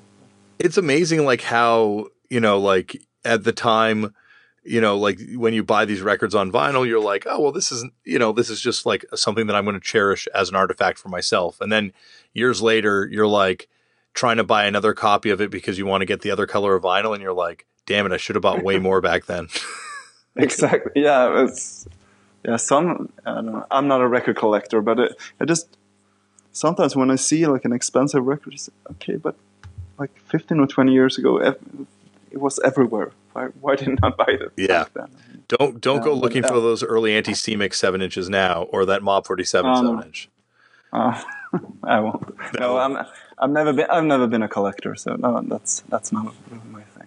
it's it's funny how it's like it just once again like certain sounds take to certain places the a disease known as collecting takes to certain people like in my band i'm one of the only real i'm probably the only one who has the illness uh, at this point but like you're saying yeah. Ro- rodrigo's like the collector for you guys too yeah, from the sounds of yeah, it definitely, yeah, yeah. But I guess he, he's always been interested. I mean, especially since he was releasing um, when he started his record label, he started trading with uh, Mhm. so many like eh, all over the world. I guess so. I mean, he always getting new, either buying or trading albums all the time. So I mean, that's that was his life for many many years. did you guys ever tour japan Yeah, we've been there. Uh, I think, let's see. Yeah, three times. Uh, went there just for a festival the first time, just one show uh, Mhm. in th- 2005. Uh, played like a big, I think it was like kind of like a showcase thing. They flew in bands from all over the world. I remember we were hanging out with Against Me. And Randy were playing, the Swedish band. yep They were playing. I a lot of death metal stuff. It was just there was just one show. Then we went back the year after, did three shows uh, together with uh, Venerea, the Swedish band, if you know them. no yeah absolutely yeah absolutely Yeah. So we did three shows with them. Then we went back in 2016 with No Fun at All. So Oh, that's awesome. yeah, it was it's it was cool. That's like my my hell to tour because of the addiction collecting problem. Yeah, you talked about it. Yeah, I remember from other podcasts. Yeah. Yeah, no, it still haunts my nightmares. I finally did taxes the other day, and I'm like, I can't afford to go to that country anymore. I just need to never ever go there. That's a problem when you're when you're touring is like buying records, and I think it's even. I'm, I'm, I'm I know I'm taking it from a Satanic Surfer song, like you know, buying records is really what gets you through emotionally sometimes when you're away on tour. So it becomes almost like a coping mechanism of just buying vinyl. Ah, yeah. Okay. Yeah, I can imagine. Um, where uh, sorry, when you guys did when you did decide to call it a day, what led to the uh, initial decision to to stop for a while? Well, I'm not really sure. The thing is, I wasn't in the band for the last uh, almost a year, six months anyway. I quit the band in uh, let's see, in 2006. We did we went to Japan and then we went to Brazil, and after that, I I, I quit the band, and uh, and they, I think they, they did a Canadian tour right after, and in 2006 with the Mad Caddies and and uh, a few bands, and uh, I think they. I'm not really sure because I wasn't in contact with the other guys that much. I think it took about, I think it was in early 2007 they said like, well, okay, let's make it official. We're not a band anymore, and I think everybody was just a bit tired of it. Yeah. Been doing it for a long time. Yeah, it's like next step was writing a new album, and I'm sure, uh, or I think, I don't know, people moved away, doing like moving on, wanted to do other bands, I think, and just I think it was the right time. Uh, that last, I mean, the last year, uh, Japan and Brazil were amazing tours. It was a perfect ending for, for me. But we did a couple of European tours, like in 2005. It was, I don't know, not a lot of people. It was okay, okay but it's like it felt like maybe it was time just to pack it in. So yeah, I'm not really sure because, uh, like I said, I, I wasn't around just for the decision. So Why, why did you? What made you decide to finally? You know, like obviously those are the great greatest ways you could possibly go out as far as touring goes, Brazil and Japan. But was it just Yeah. like you're saying? Were you just tired of it? Because like, it, did you do another band afterwards, or not right away. I, I think I I finished school because I was going to school for the last couple of years when I was in the band, and I- I just finished that. And I, I don't know. I, I've been in the band since '93, so it was almost yeah, 13 years in the band. And, uh, just I don't know. I just can't really explain now because now I'm just so happy to play music again. But I think I was a bit tired of maybe not being in a band, but. Uh, time to do something else. And I think it took two two years or something for me to actually join a band again. So yeah, just had some time. I started working instead. So playing guitar at home instead, just for a while. yeah? What, what what what did you do when you were like you know like did you did you have a career in mind when you stopped doing the band? I think like I'm fascinated by it because I find anyone that's able to kind of just walk away from it, you know, willingly, it's it's definitely like did you have a plan in mind or was it something you kind of Yeah, just I was. yeah I I just finished uh, like a uh, let's say. I just yeah I oh I'm just gonna think about it. Yeah, I studied English for a year and a half, and then I uh, studied uh, translation for a year and a half. So I, I got like a degree in translation. So I'm a translator. That's what I do. Uh, translating books and uh, movies and TV shows and stuff like that. And still do that uh, at the same time as the band now. But uh, yeah, that's that's what it is. So kind of. I mean, that's not why I started going to school because I, I mean I think we were touring less and less the last couple of years when I was in the band, and I started thinking maybe I should get an education. Maybe I should do something uh, with my other with my life. But so it wasn't like a plan. Like okay, when I when I finish my education, I'm just going to quit the band. But it kind of coincided actually. Mm-hmm. So yeah. Wait, And that, at that time, it just felt good to be on my own somehow because I've been kind of dependent on three or four other people for 13 years. Not not all the time, but, but still, I had to be available to go out on tour or do stuff, and it just felt felt a little bit free for the first couple of years. Actually, just making money on my own instead. So, yeah. Yeah, not having to worry about where everyone else wants to eat for lunch. You can just pick your own restaurant. Yeah, yeah, yeah. That's one. oh, I can relate to that. Definitely can relate. Yeah. Okay. um, and then when you, you know, when you guys were approached to kind of get back together, was it that was it uh, the festival in Montreal or Quebec that approached you guys, and was that what led to you guys doing the reunion? Yeah. Well, we let's see. We yeah. Well, it was. I remember talking to Rodrigo, and he said he had some some other offers, and that's what led me to just started thinking about I don't know, playing in the band again and maybe reunite the band because I haven't thought about it that much. But we talked about it uh, a couple of times, just went out for coffee and sat down and talking. Uh, and a couple of months later, we actually got an offer from uh, from Montebello uh, Rockfest, Amnesia Rockfest, and uh, that's when we started talking about it more seriously and just okay, if me, Rodrigo, and Fredrik are in the band, we we, we could do it, and we'll see who going to play drums and, and bass because we had a couple of different guys doing that before.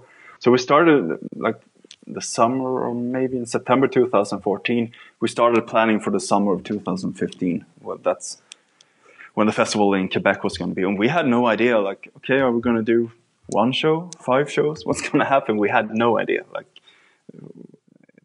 like, are we going to enjoy this or just want to do it for just a couple of shows. But uh, we, we seriously, we had no idea. So it took a while just to work everything out. And then when the rumors started spreading, like the fall of 2014, the festivals in Europe started like uh, making offers as well. So said, okay, well, let's do this summer. Like, just do like 15 shows or something like that and see what happens. And yeah, so that's that's what happened. And but I mean, I think it was my idea idea to get the band back together, just or just uh, talking about it. But I think Rodrigo was probably thinking about it as well. He wanted to do it.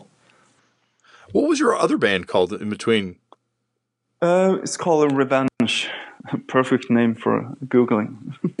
I was going to say I got to check this band out, but that's going to be hard. yeah, well, I probably I should send you a link or something because please. yeah, well, it's me. It it's me and my my brother on bass, and uh, then uh, Stefan who plays drums in Satanic Surfers now. He played drums, and uh, the singer from Venerea and the guitar player from Venerea. Uh, so the five of us. And we played like released one album, I guess, in 2013. And uh, we have another album recorded, but it's like we haven't done anything with that band in in a couple of years. So I don't know. I think when we started playing with Satanic Surfers again, it kind of we didn't really have time to do that. And um, I'd love to play shows or record more because I think it was it was kind of melodic. It was more hardcore than Satanic, like a bit more. I don't know, more aggressive, but still a, a bit melodic. Uh, but it was cool. Uh, I'll send you a link because uh, yeah. it's on Spotify. It's on on Spotify, but but we're called Revenge, so it might be hard to find, but uh, it's. Oh, I, I, I have Spotify, and I'm good at searching on there. I found I found. Some okay, well, that that shouldn't shouldn't be a problem then. And uh, just go on. I'm sorry. No, you go. No, no, I was, I was, I was just going to say, no, I'm really stoked to check it out. Yeah, yeah. I mean, and we have. I'd love to get the because that was just a demo. We I think Stefan had been in the band for a week or two when we record. We just we're rehearsing the same songs forever because it was just a, I don't know, a band where we, we just wanted to have fun. We just went down to the rehearsal space once a week or something. Just didn't think about doing anything with the band actually. Just a couple of old guys just trying to play some music. And uh, but then Stefan came into the band and we recorded what we thought was a demo. Uh, it sounded pretty good, we thought, and we just sent it to some record labels and uh, and they one label wanted to to release it. So I don't know. It's it's all right, but uh, I wish we had recorded it again. But uh, that's that's for another time, I guess. Uh, is your brother? Did your brother play in uh, in Intensity? Yeah, yeah, he did. He played in Satanic Surfers as well. So, yeah, that's right. And and and and he was also in like some. Was he in like a hardcore band too, a crust band? He played. Yeah, he played in uh, Snifter. Snifter, uh, that's it. That, you guys kind of like kept up, both of you going to shows, both of you being involved in the scene, ultimately playing together the whole way through, and it's just. uh you know, it's just amazing that you guys discover this music together and are still playing together all these years later. Yeah, it is. I mean, yeah.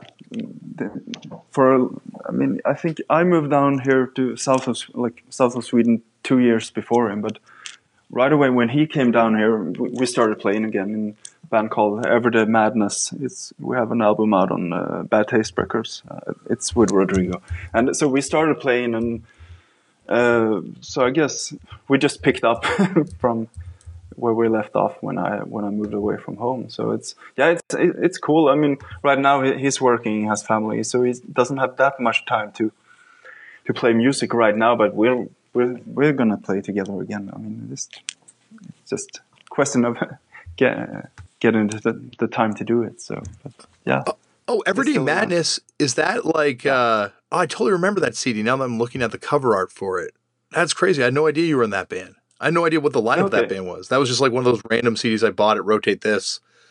okay, yeah. I mean, because it's Rodrigo and it's Fredrik and me uh, from Satanic as well, and and my brother on bass, and he wrote all the songs for that album. So yeah, and um, just yeah, two friends singing. So it's kind of, but it wasn't really it wasn't really a band. I mean, we just we practiced a bit and uh, just I think we did like four or five shows and and uh, I think and Bjorn wanted to release it, so it was cool. It's like a lot more aggressive, right? Like or less yeah, melodic. Yeah. yeah, it's more crust. Uh, yeah, total crust, total crust. something, something like that. Yeah. I got to go back and listen to it. Uh, Magnus, this has been amazing, man. Thank you so much for taking the time and talking to me today. I've, I've taken away yeah, most of your no morning or evening for you. More, no, this yeah. Well, I I've done all my chores for today. So I'm all right. well, yeah, it's, it's been really fun. Well, I was going to say we're going to meet up. We're going to be uh, in at 77 Fest together. So I, would love yeah. a chance to to catch up in person, man, and, and get to hang out and say yeah, hello. Yeah, definitely. Yeah, that yeah, that'd be great. We're looking forward that, to that. Getting back to Montreal again, it's gonna be fun.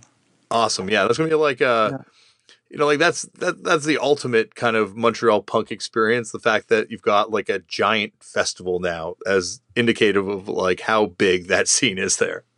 Yeah, yeah. Oh, looking forward to it.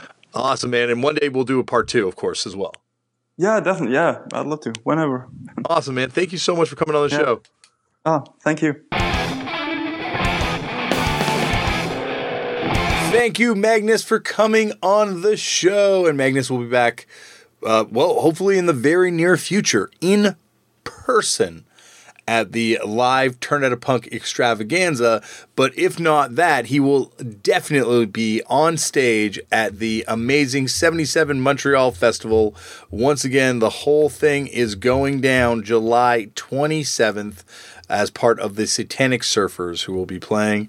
And you better believe I will be up there watching them play. I'm very excited to see them play. And I'm very excited to do this next part for you. Uh, actually, before I do that, I'm just going to let this be the end of the show. This this whole little mini podcast with my co-host. Before that, I do that, I should announce next week's guest. Next week on the show, it is J.D. Sampson of the band Le Tigre of the band Men and of just, you know, awesomeness. That is one that you will not want to miss.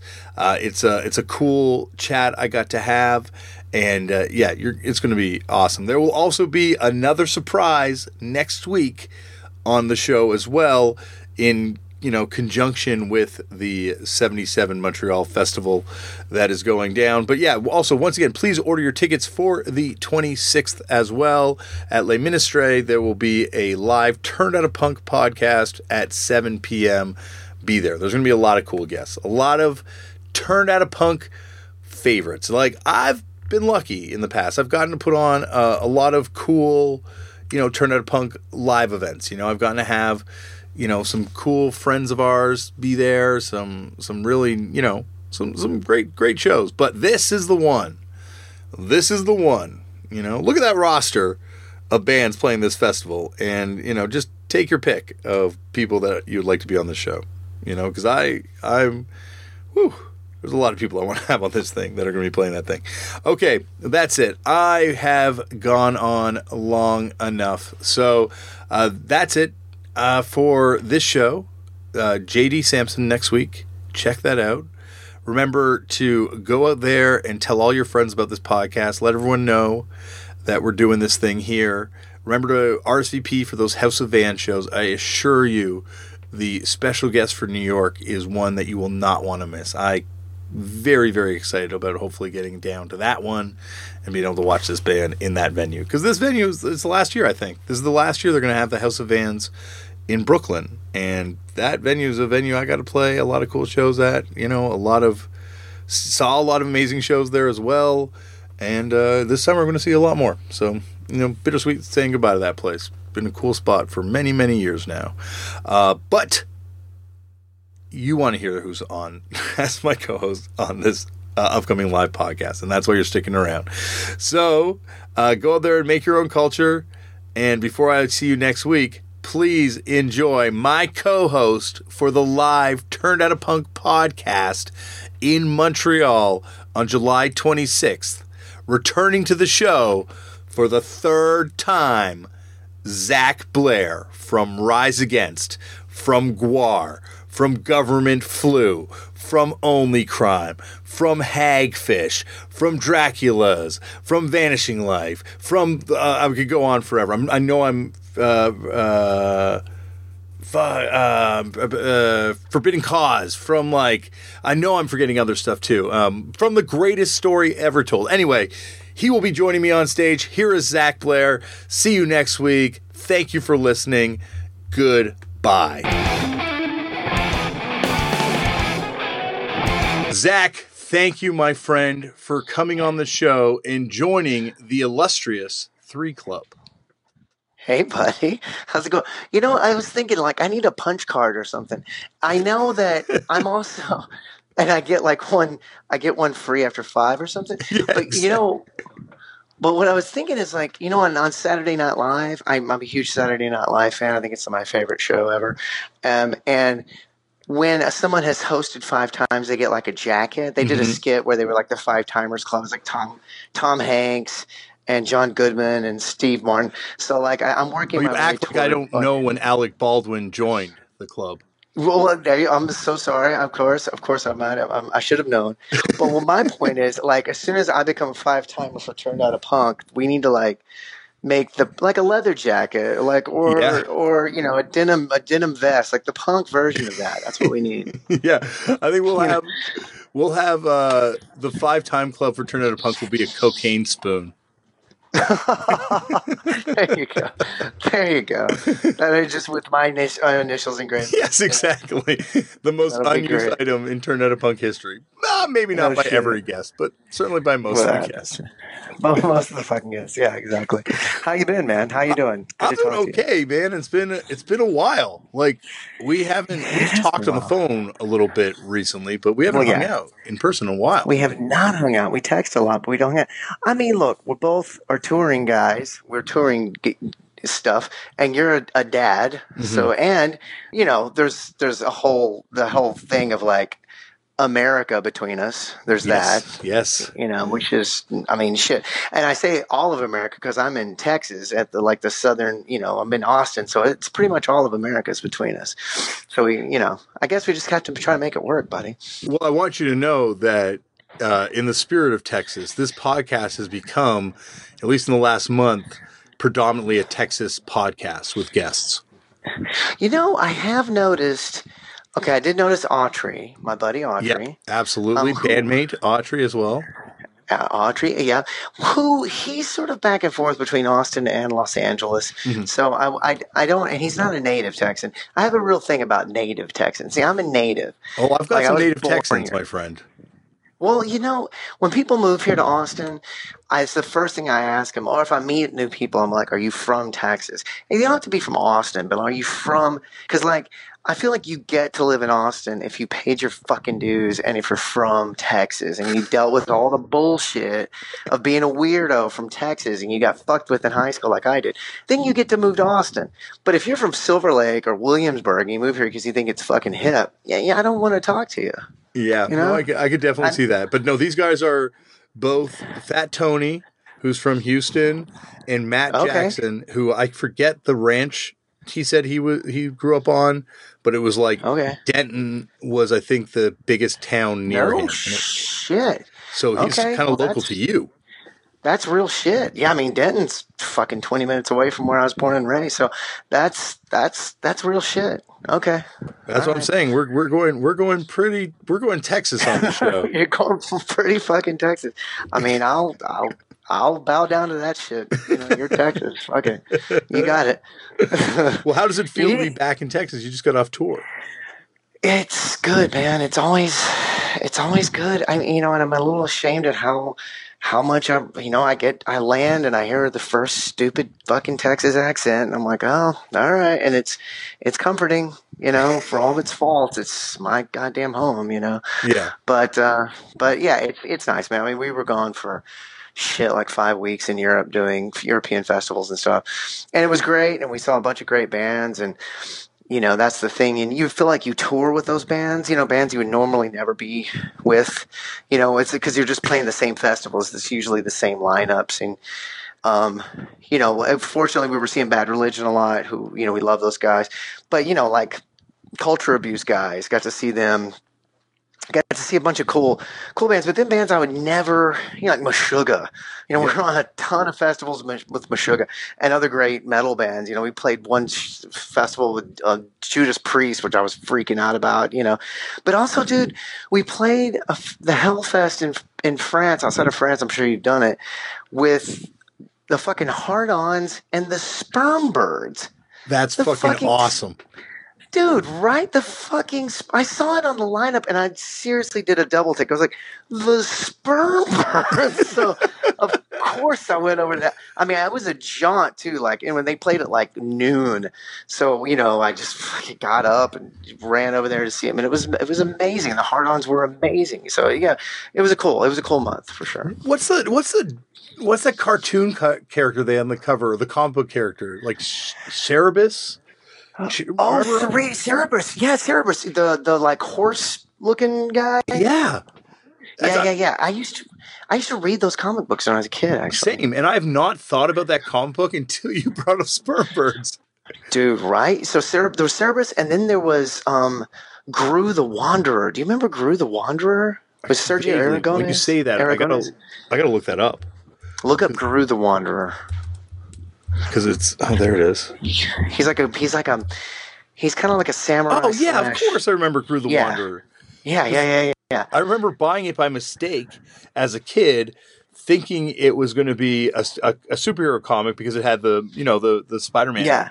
thing on it, and then you know later on realizing, of course, that it was a Mad magazine connection there too. Oh, so it's so hysterical. It was a great shit. But I just I don't know why. I mean, Cerberus and Groo the Wanderer had nothing to do with each other. But I just remember it was like the same era. Yeah, But yeah, dude, fucking sperm birds. It was just crazy, and it was so authentic. You know what I mean? It's Mhm. like wow, that is so so the thing. So the like late '80s crossover thrash. You know, like if you're not of it or from it, like it doesn't. You're not doing it right. You know what I mean? Yeah. Like yeah. you, you know. But uh, How that, that anyway. all the footage I saw from that show looked ridiculous.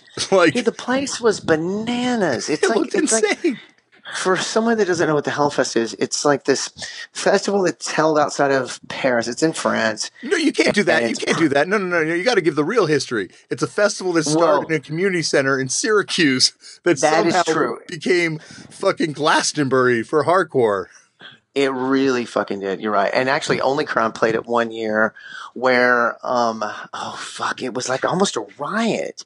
We played it one year, and it was before. I guess so. so I guess these people in France bought the name pretty much Hellfest. Okay, okay. now So it's not. I was like wondering, is like, do they have like the dudes from Syracuse? I'm trying to remember the guy's name. Unfortunately, who, who used to. Well, I think I, you know, I'm I'm talking out of out of school here, but I think they still have something to do with that. I'm really not Okay, sure. But I got to look into. and it. honestly, I I thought it was complete coincidence, which is called Hellfest because that sounds cool. But apparently, I was told the other day that like it is the same, and they they sort of bought the name and shit. But have you played this one? No, we've never played it. about? No, never played that Dude, one. it's a festival grounds that a guy owns the property. He owns the land. And so it stays up year round. And it is bananas. The place, the stage we played was called the War Zone. And it looks like a prison yard out of a Mad Max movie. I, I'm, I, dude, it's got razor wire all the way around the side, watchtowers, like watchtowers with, with, with, um, searcher lights coming out of them. The soundboard is in another huge watchtower. Dude, it's insane. It's crazy, but it's predominantly metal. It's a lot of metal. yeah. So like, you know, the the the now it is like Judas Priest headlined one night and Ozzy headlined one night. You know, it's it's it's intense, man. It was Well- fucking crazy. Depending on your definition of hardcore, the Hellfest back in the day was pretty metal as well. Well, yeah, yeah. a lot of Metallica, You're, not Judas Priest, mind you, but you're completely right. Matter of fact, I have a DVD from the Hellfest in 2003, and Lamb of God were on it actually. But people didn't give a fuck. They were still doing doing all the shit to them, you know. yeah. When, when Only Crime played it, was it the year that Bad Luck Thirteen played it? And like, yes, that, and they were throwing what people thought was saw blades, like like you know table saw blades. Into the, it was turned out it was just CDs, but people thought they were throwing saw blades into the crowd. yeah, and they threw a, a pig's head. They threw a fucking pig's head. Yes, they sure did.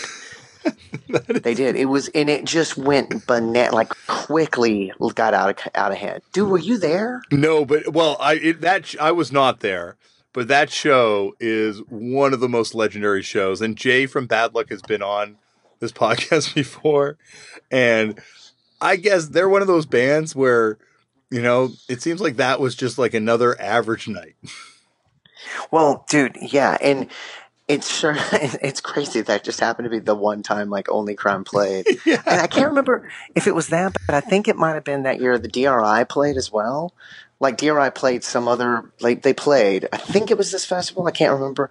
And all I remember is just at one point, all of the like dudes that were a little older just went and watched DRI. You know what I mean? Like yeah. while all the other hardcores happen, it's like I'm fucking going to see DRI. Um, you should get one of those guys on. You should get Kurt from. DRI.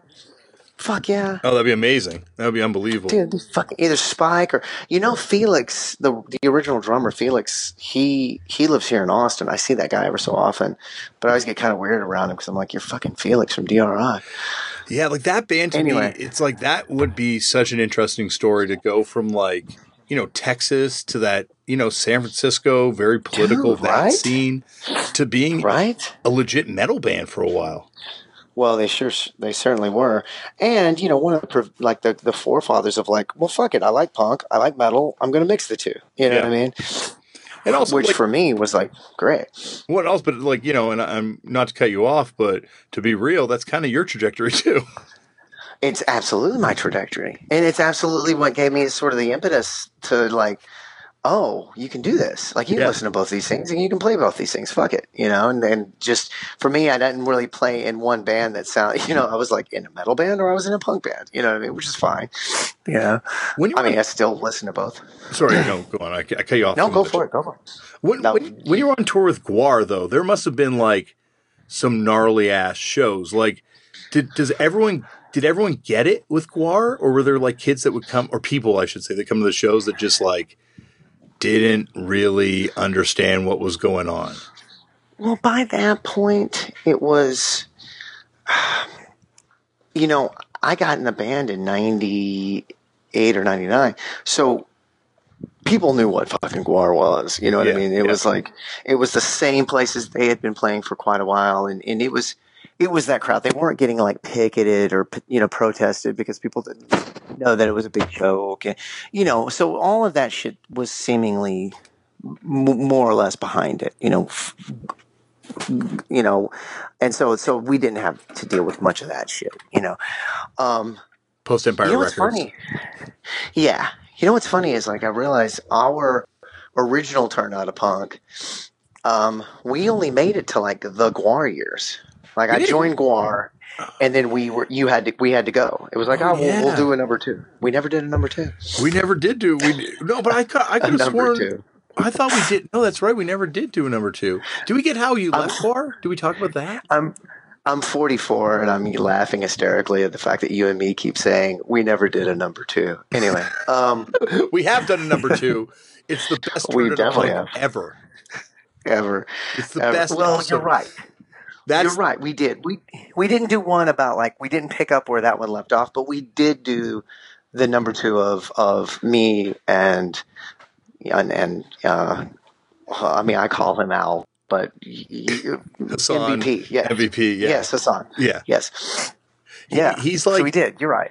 at the at the yeah like and that to me is still the best episode of this podcast like that to me is the the closest thing to a real life stand by me story i've ever heard without having to see a dead body I have people come to me still, uh, odd, you know, just odd, whatever people, and they're like, "Man, I heard that fucking that podcast you did, and where you got reintroduced to your buddy, and he's a fucking famous wrestler." And I was like, "Holy shit! Yeah, it has it has legs. It has legs." oh my episode. god yeah i've told that story to people and they've teared up Holy shit! It- That's amazing. it's an incredible story it's an incredible It is story. an incredible story.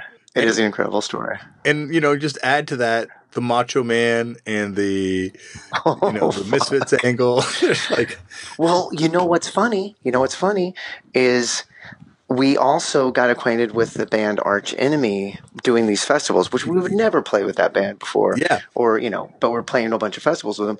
And their singer, her name is Alicia.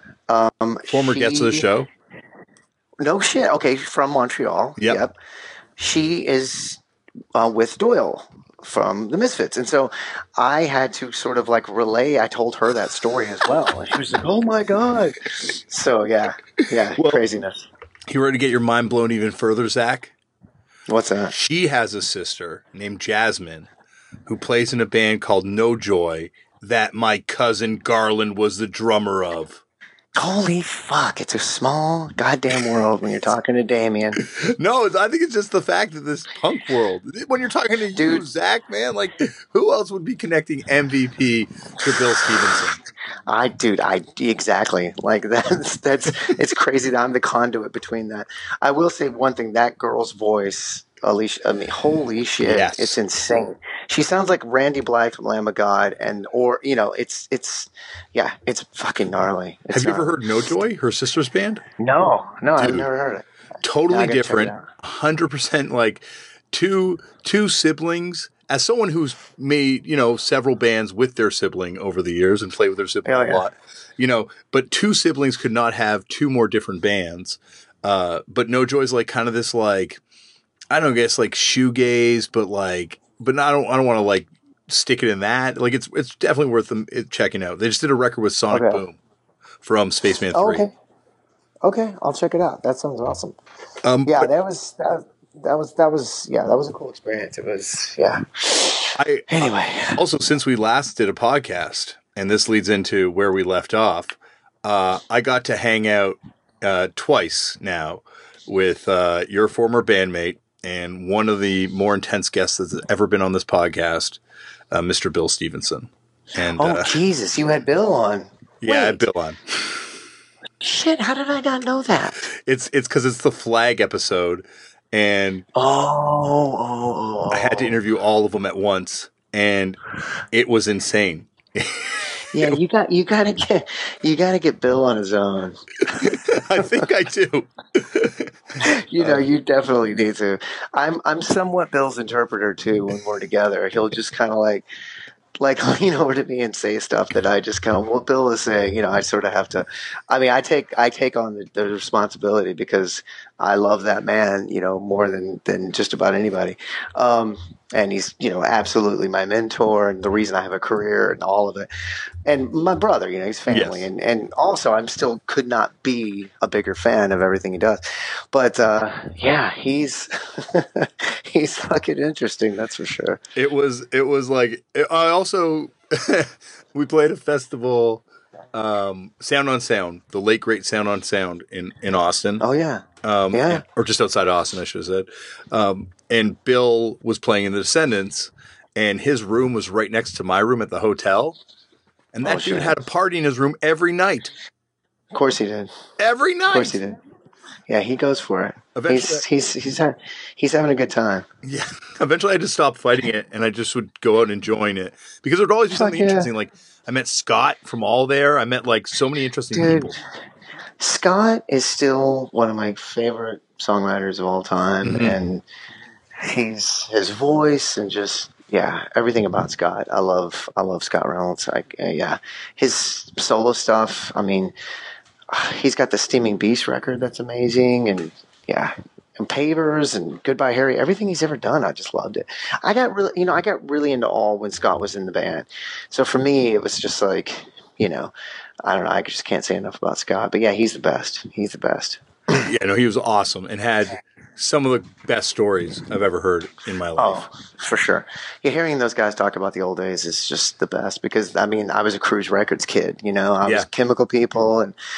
Uh, you know, of course, all and Big Drill Car, and you know that's what Hagfish just that's what we wanted to be. You know, we Mhm. just wanted to sound like those bands. You know, so for Bill and Stefan to come and record our record, and all it was a dream come true. You know, and just have this sort of a career with Bill and this friendship and this sort of kinship really with him, you know, it's like been seriously been a dream come true. When I was a kid, I was like, man, it'd be so cool to know Bill Stevenson. You know what I mean?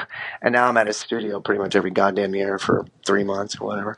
Um, like I know him far more than I ever thought I, know- would know him. I know him too well now. I know him too too well. too fucking well. But uh, anyway, man. No, one of the best, one of the one of the all time greats. But like oh yeah, absolutely. you know, like but the, you know, and someone that you know, like the Cruz record stuff, like that kind of gets forgotten because of all, not by everyone obviously, but like by a lot of people because of you know people like Black Flag, The Descendents, but like oh yeah, they built like their own scene, and it was like Yeah. a world. Well, like you talk about the hard-ons, like yeah, like they kind of fit into that too. Like there were just like bands all over the world that kind of fit into this kind of sound that It was you know, this they- kindred. Yeah, we were all, you know, we were late to the punch on it, and and Hagfish only wanted to be on Cruz. You know, that was Yeah. our thing. But we, you know, we didn't get to be. But then by the time we came around, there was like Pollen, and there was, you know, the other bands that Bill and Stefan were recording at the time because they hadn't done any Fat Wreck bands. They were only doing bands that kind of sounded like them or, you know, My Name from Washington and Pollen from Arizona. And these were our buddies. These were the bands that we all kind of, you know, played with or stayed with or whatever. And it felt real niche then, you know what I mean? Because the Cruz was kind of over at that point. This is early to mid 90s. Um, it was happening still, but it was on its last legs, you Yeah. know? yeah. Um, and so, yeah, we kind of felt like this little exclusive club of bands that were basically just trying to rip off the Descendents and all, you know. And but they were backing and they were producing all of us, you know. So we would all just go kind of tour together and stuff. It's almost like that Yeah. was like pop punk made for adults. You know, Absolutely, I mean, like you, that's what I thought too. hundred percent with you guys too, right? Like it's, and it's like pop punk at a certain point became just the plaything of, of, of people, mainly adults, but writing songs for teenagers. Sure, sure, absolutely. I mean, and that was that was kind of, and I still think when it's done that way, it's still, you know, to me, pop punk has gotten sort of a bad rap. That that term has gotten associated with like mall punk. You know, mm-hmm. I guess for you know lack of a better term, but. For me, it was always those bands. It was always the Buzzcocks, and it was the it was the Descendents. Anything Bill's ever done, it was big drill car. You know, you're right. It was mature stuff for adults that was, um, or quote unquote adults, but it was never, you know, it never sounded like it was being sung by a 14 year old boy, you know, like a baby. and, and you know what I'm saying?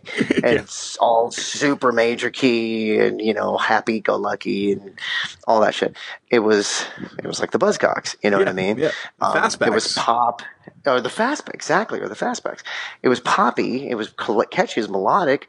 It was Beatles song structures and shit, but there was an, a, a sense of aggression to it, and there was angst to it, and there was, you know, energy, and that's why it drew me to it because it, you know, so much. There's so many itches getting scratched at one time, you know.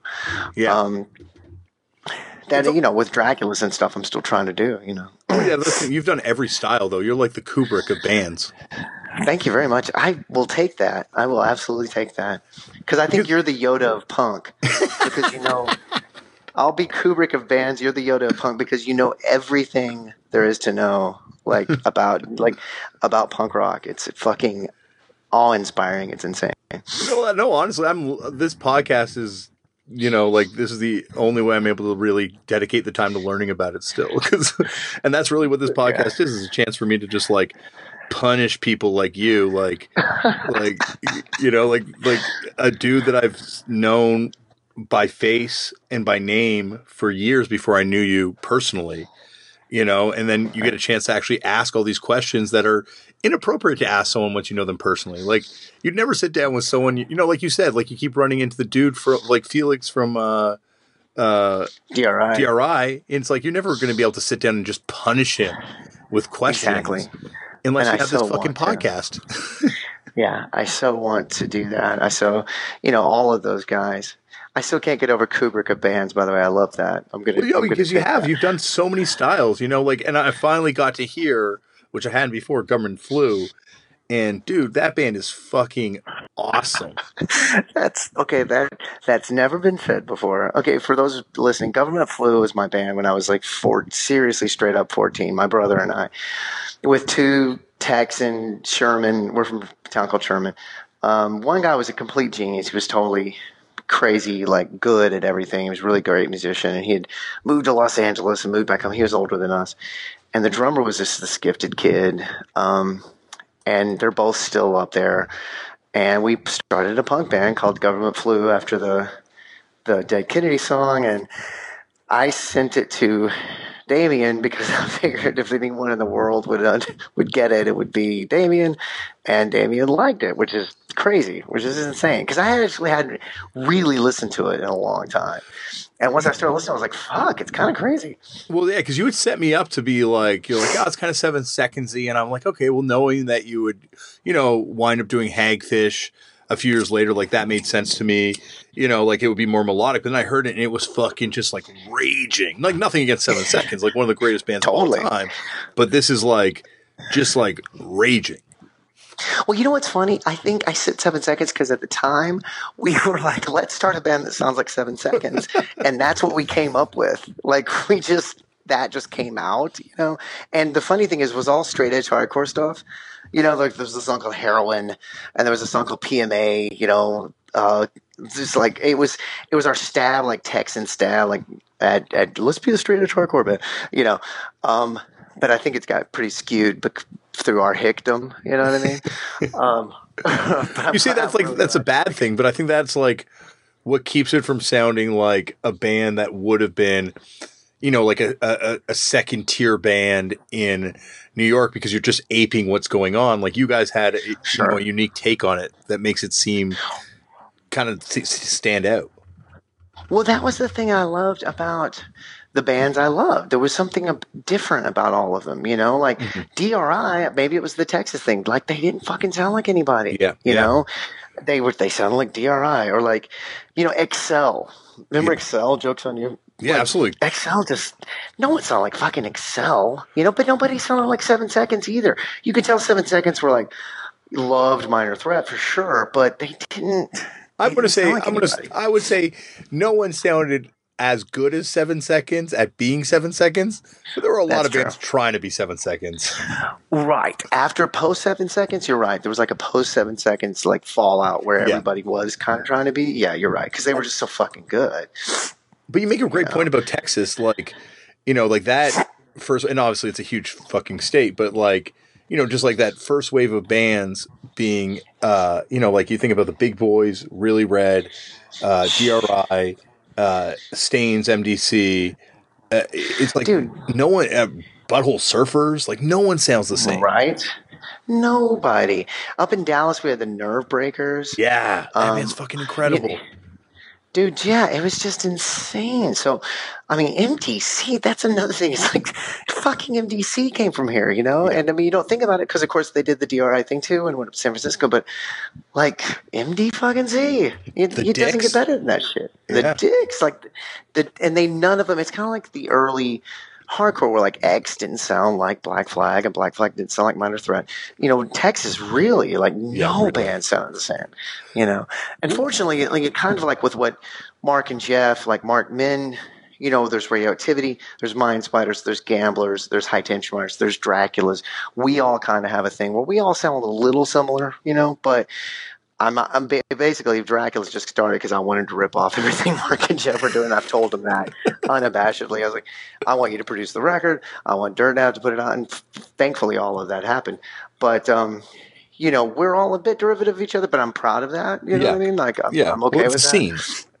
Yeah, it's a scene. It's a scene, and we all just play really fast hi hat shit. You know, it's like speed the Ramones up, and that's that's what you come out with. But, um, yeah, Well, no, I was just going to say, like, that's the thing about, um, that's the thing about, you know, minor, like, sorry, minor Black Flag, Circle Jerks, you know, th- those bands don't sound the same, you know, X even, but they're all kind of approaching it from seemingly, you know, like the same ish kind of place. Whereas, like, Butthole Surfers and, and the Big Boys and DRI and, you know, like, uh, what's that, Culturcide? Like, there's uh huh. all these bands are just like where the hell like everyone's got like a completely different take on it and i guess it's just Yeah, it's texas I think it's Texas. I think being of here, if you're of this place, there's such a fucking oppressive. I mean, history thing with being from here. There's such, uh, you know, the racism. There's such a, like my grandpa. Every if you're white and you're from here, your grandparents said some fucked up shit to you. I mean, they just did. They did, and it, or or the people in your life have said fucked up shit to you and done fucked up shit. And coming from that, and not only, you know, you're already a pissed off kid, you're into punk rock, you already hate authority, you already, you're into punk rock for some fucking reason. But then you have all this other shit that just comes from being from here, where it's like, wait a minute, like, you know, suddenly you're starting to realize that everything's kind of fucked. And then, like, all these people you've loved your whole life and have raised you are all kind of fucked up, you know, because they're from here. And, have been party or privy or or said or whatever to to some really fucked up shit, and so then you're even more pissed off, and you're and it's fucked you up, and you know you're you're this you're an outcast. uh, Outcast, you know, you're outcast from like the outcasts, you know, and you're from here. You weren't lucky enough to be born from any coast where you were around cool shit you know, where you were, you know, I, I'm in, I'm into New York hardcore because I'm from New York, or I'm into like uh, skate punk because I'm fucking from California. You were just into the shit that you got, you know, the stuff that you could get your hands on, you know. So, well that's the thing with the I- demo like it's like you know and, and and it's amazing and it would be on my top 10 for a lot of reasons but like you know i don't even know that many bands from the mid 80s in te- or late 80s mid 80s in texas that were around like it just seems like that it, it wasn't that dense of a scene so like right away government flu is like one of my top 10 bands of that era that's insane. That's fucking Texas. amazing. Oh, it's fucking! Inc- I love that demo, and I can't wait to tell my brother that. no, it's it's. I think it's. I think I think it's super cool, and like yeah, like what I was saying, like you know, it's it is. You've done that style. You've done, you know, like the mature, the mature pop punk style that we were talking about, like with Hagfish, and you've done like you've done all these different styles, and like you know now obviously Rise Against, but you've done like you've done everything. You know, you've been in Gwar, Thanks, sir. you've worn the dinosaur suit, you've done it. I've worn the dinosaur suit. Well, you know, for me, I always respected those guys. I've got, I, I see it for both things. I see the guy that like stayed true to his thing. He did that thing his entire career, like ACDC, Yeah. you know, whatever. Yeah. But then there's those guys who followed their fancy. And you know, what? I guess David Bowie was always David Bowie, and I'm definitely not comparing myself to that. But I'm just saying somebody that sort of reinvented themselves a lot. And we're like, I'm influenced by these things. I've been listening to these things for this, this lately. I'm going to do this for a while, and then I'm going to do this. For, and I, not a chameleon so much as just somebody that was expressive and. Um, you know, had different muses and got into different things. And, you know, for me, it's always been this umbrella of aggressive music, you know, of, of urgent sort of, uh, hyperactive music because I'm a hyperactive person. I'm pacing right now, uh, while we're talking. Um, but I always kind of felt like that was what I was going to do. I was going to sort of not stick with one thing so much, whereas like, if I felt like I could try something else out, you know, um, and explore that for a little while. You know, Bill, shit, Descendents, and he was in Black Flag, you know, and, you know, that, I think that early on, all that SST stuff, nothing sounded the same. And those bands would kind of, I mean, Black Flag went, they sounded like 15 different bands. You know what I mean? if you, if you listen to their entire catalog, it's just like, what the fuck?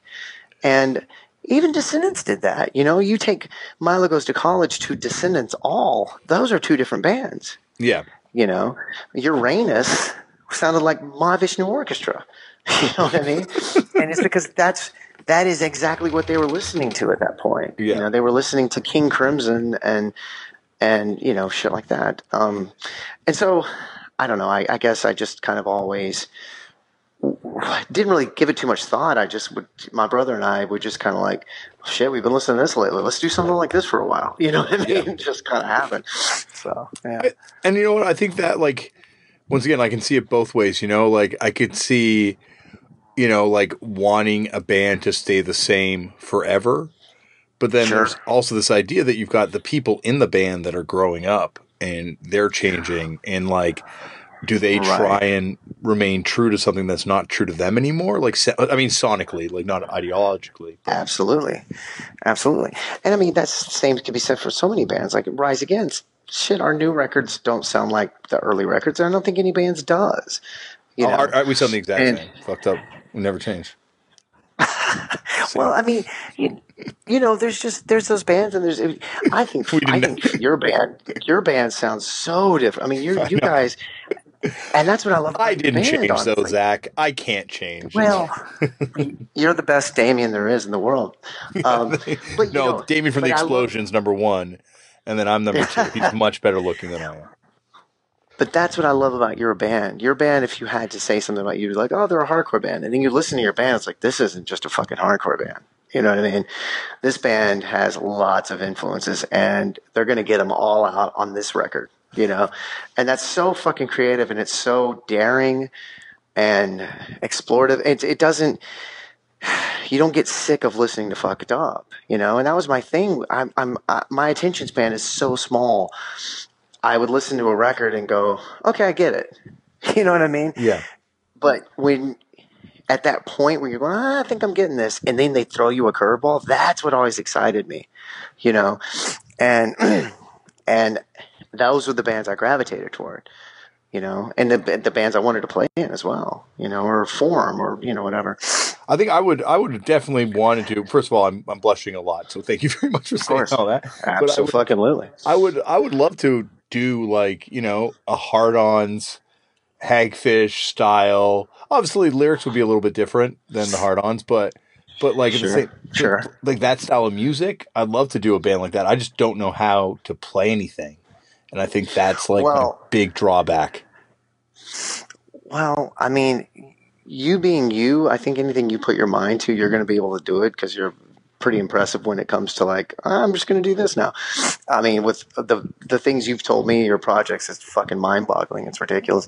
So I'm pretty sure you could probably do anything you put your mind to there, Damian. I appreciate that, Zach, because I am now going to become a SoundCloud rapper because I realize that's where the money is. You should. I definitely You should. absolutely should. I definitely should. You could should. pull it off. And I'll get be, I'll, Zach Blair portrait on one cheek, MVP portrait on the other cheek. that would be fucking amazing. You are the conduit. You made it happen. No, dude, made it happen. you made it happen. All I did Well- was stumble upon the greatest story ever told. You did. That's for sure. That is for sure. Um, wait, we got on the phone like three hours ago, and we were supposed to talk about something, weren't we? Yes, yes, we are going to be meeting up in person finally in a couple Holy weeks shit. in beautiful Montreal.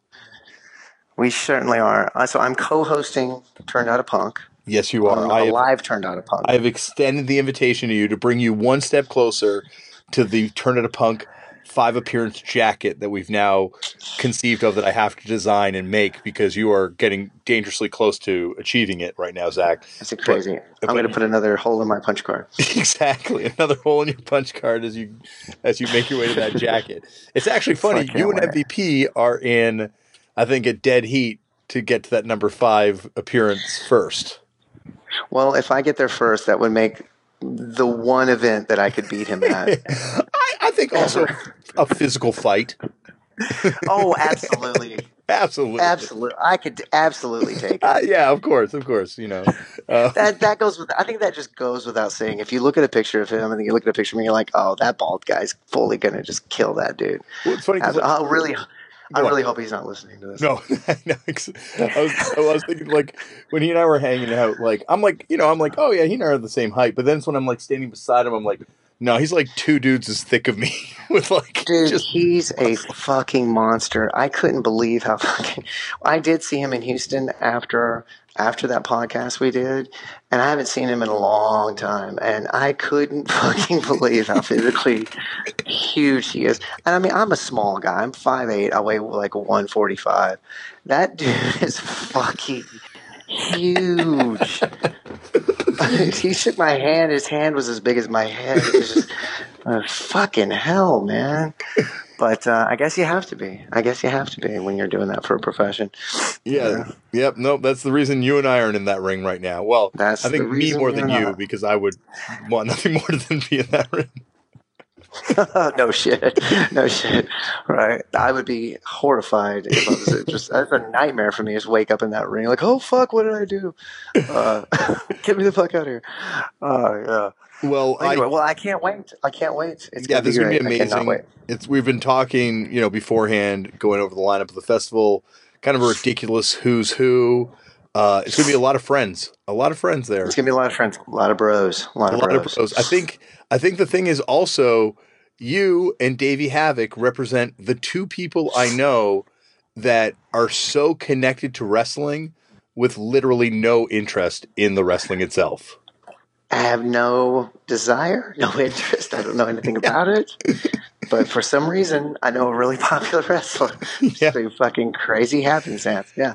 And you've also Yeah. soundtracked some wrestling pay per views in your time. Y- Yeah, you're absolutely right. I don't think I have, but yes, you're totally right. No, I think you guys have. Oh, Rise Against. Yes, yes, we have. You're yeah, right. Hundred percent. actually I was going to be like, We- no, don't worry, my friend. I do know this part. You know what? I don't know much about. The, I'm the like last one to know about stuff that that actually happens in my career. Like people tell me, I'm like, oh yeah, right, sure, great. But you're right. We did do some right. Yes, we have done some wrestling because we made fans from it. People will come to us and go, hey, I saw you on the whatever. I'm like, wow, shit, okay, cool. Well, you think about how many kids, like, you know, uh, how many people come on this show that say they got into punk rock because of the Tony Hawk soundtrack? And it's Oh, like, dude, so many. Yeah, yeah, and you, so absolutely. you never know when it's going to find you, you know, or where it's going to No, find that kid right. that needs it. You're right. You're right. That's true. Well, Well- cool. Well, fucking yeah, man. I cannot wait to do it. It's going to be awesome. Yeah, I'm going to find you where I need you, which is right by my side, my good friend.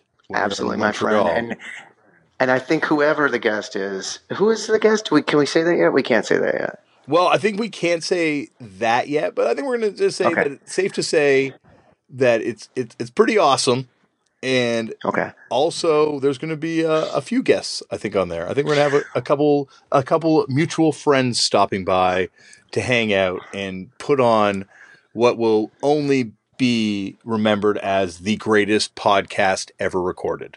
I ever recorded. The thing about it is, when you and me get together, though, we tend to do what we're doing right now, which is just talk a lot. And so I really think whoever the guest is, we're probably not get a word in edgewise, which is fine. I'm totally okay with that. I don't know. I think I think I have a feeling we'll we can uh, we'll talk ourselves out, you know, and and I think you're probably right. I think also like you know uh, you know let's say let's say it is Craig Satari. You know, he, he, we both once again we know who would win in that boxing match. So Oh my god, no shit. he might give us Exactly. a knuckle. He might give us a knuckle sandwich. Fucking both of us clink our heads together. uh, Zach, thank you so much for All coming on the show, buddy. Thank you for having me again, buddy. I can't wait to see you.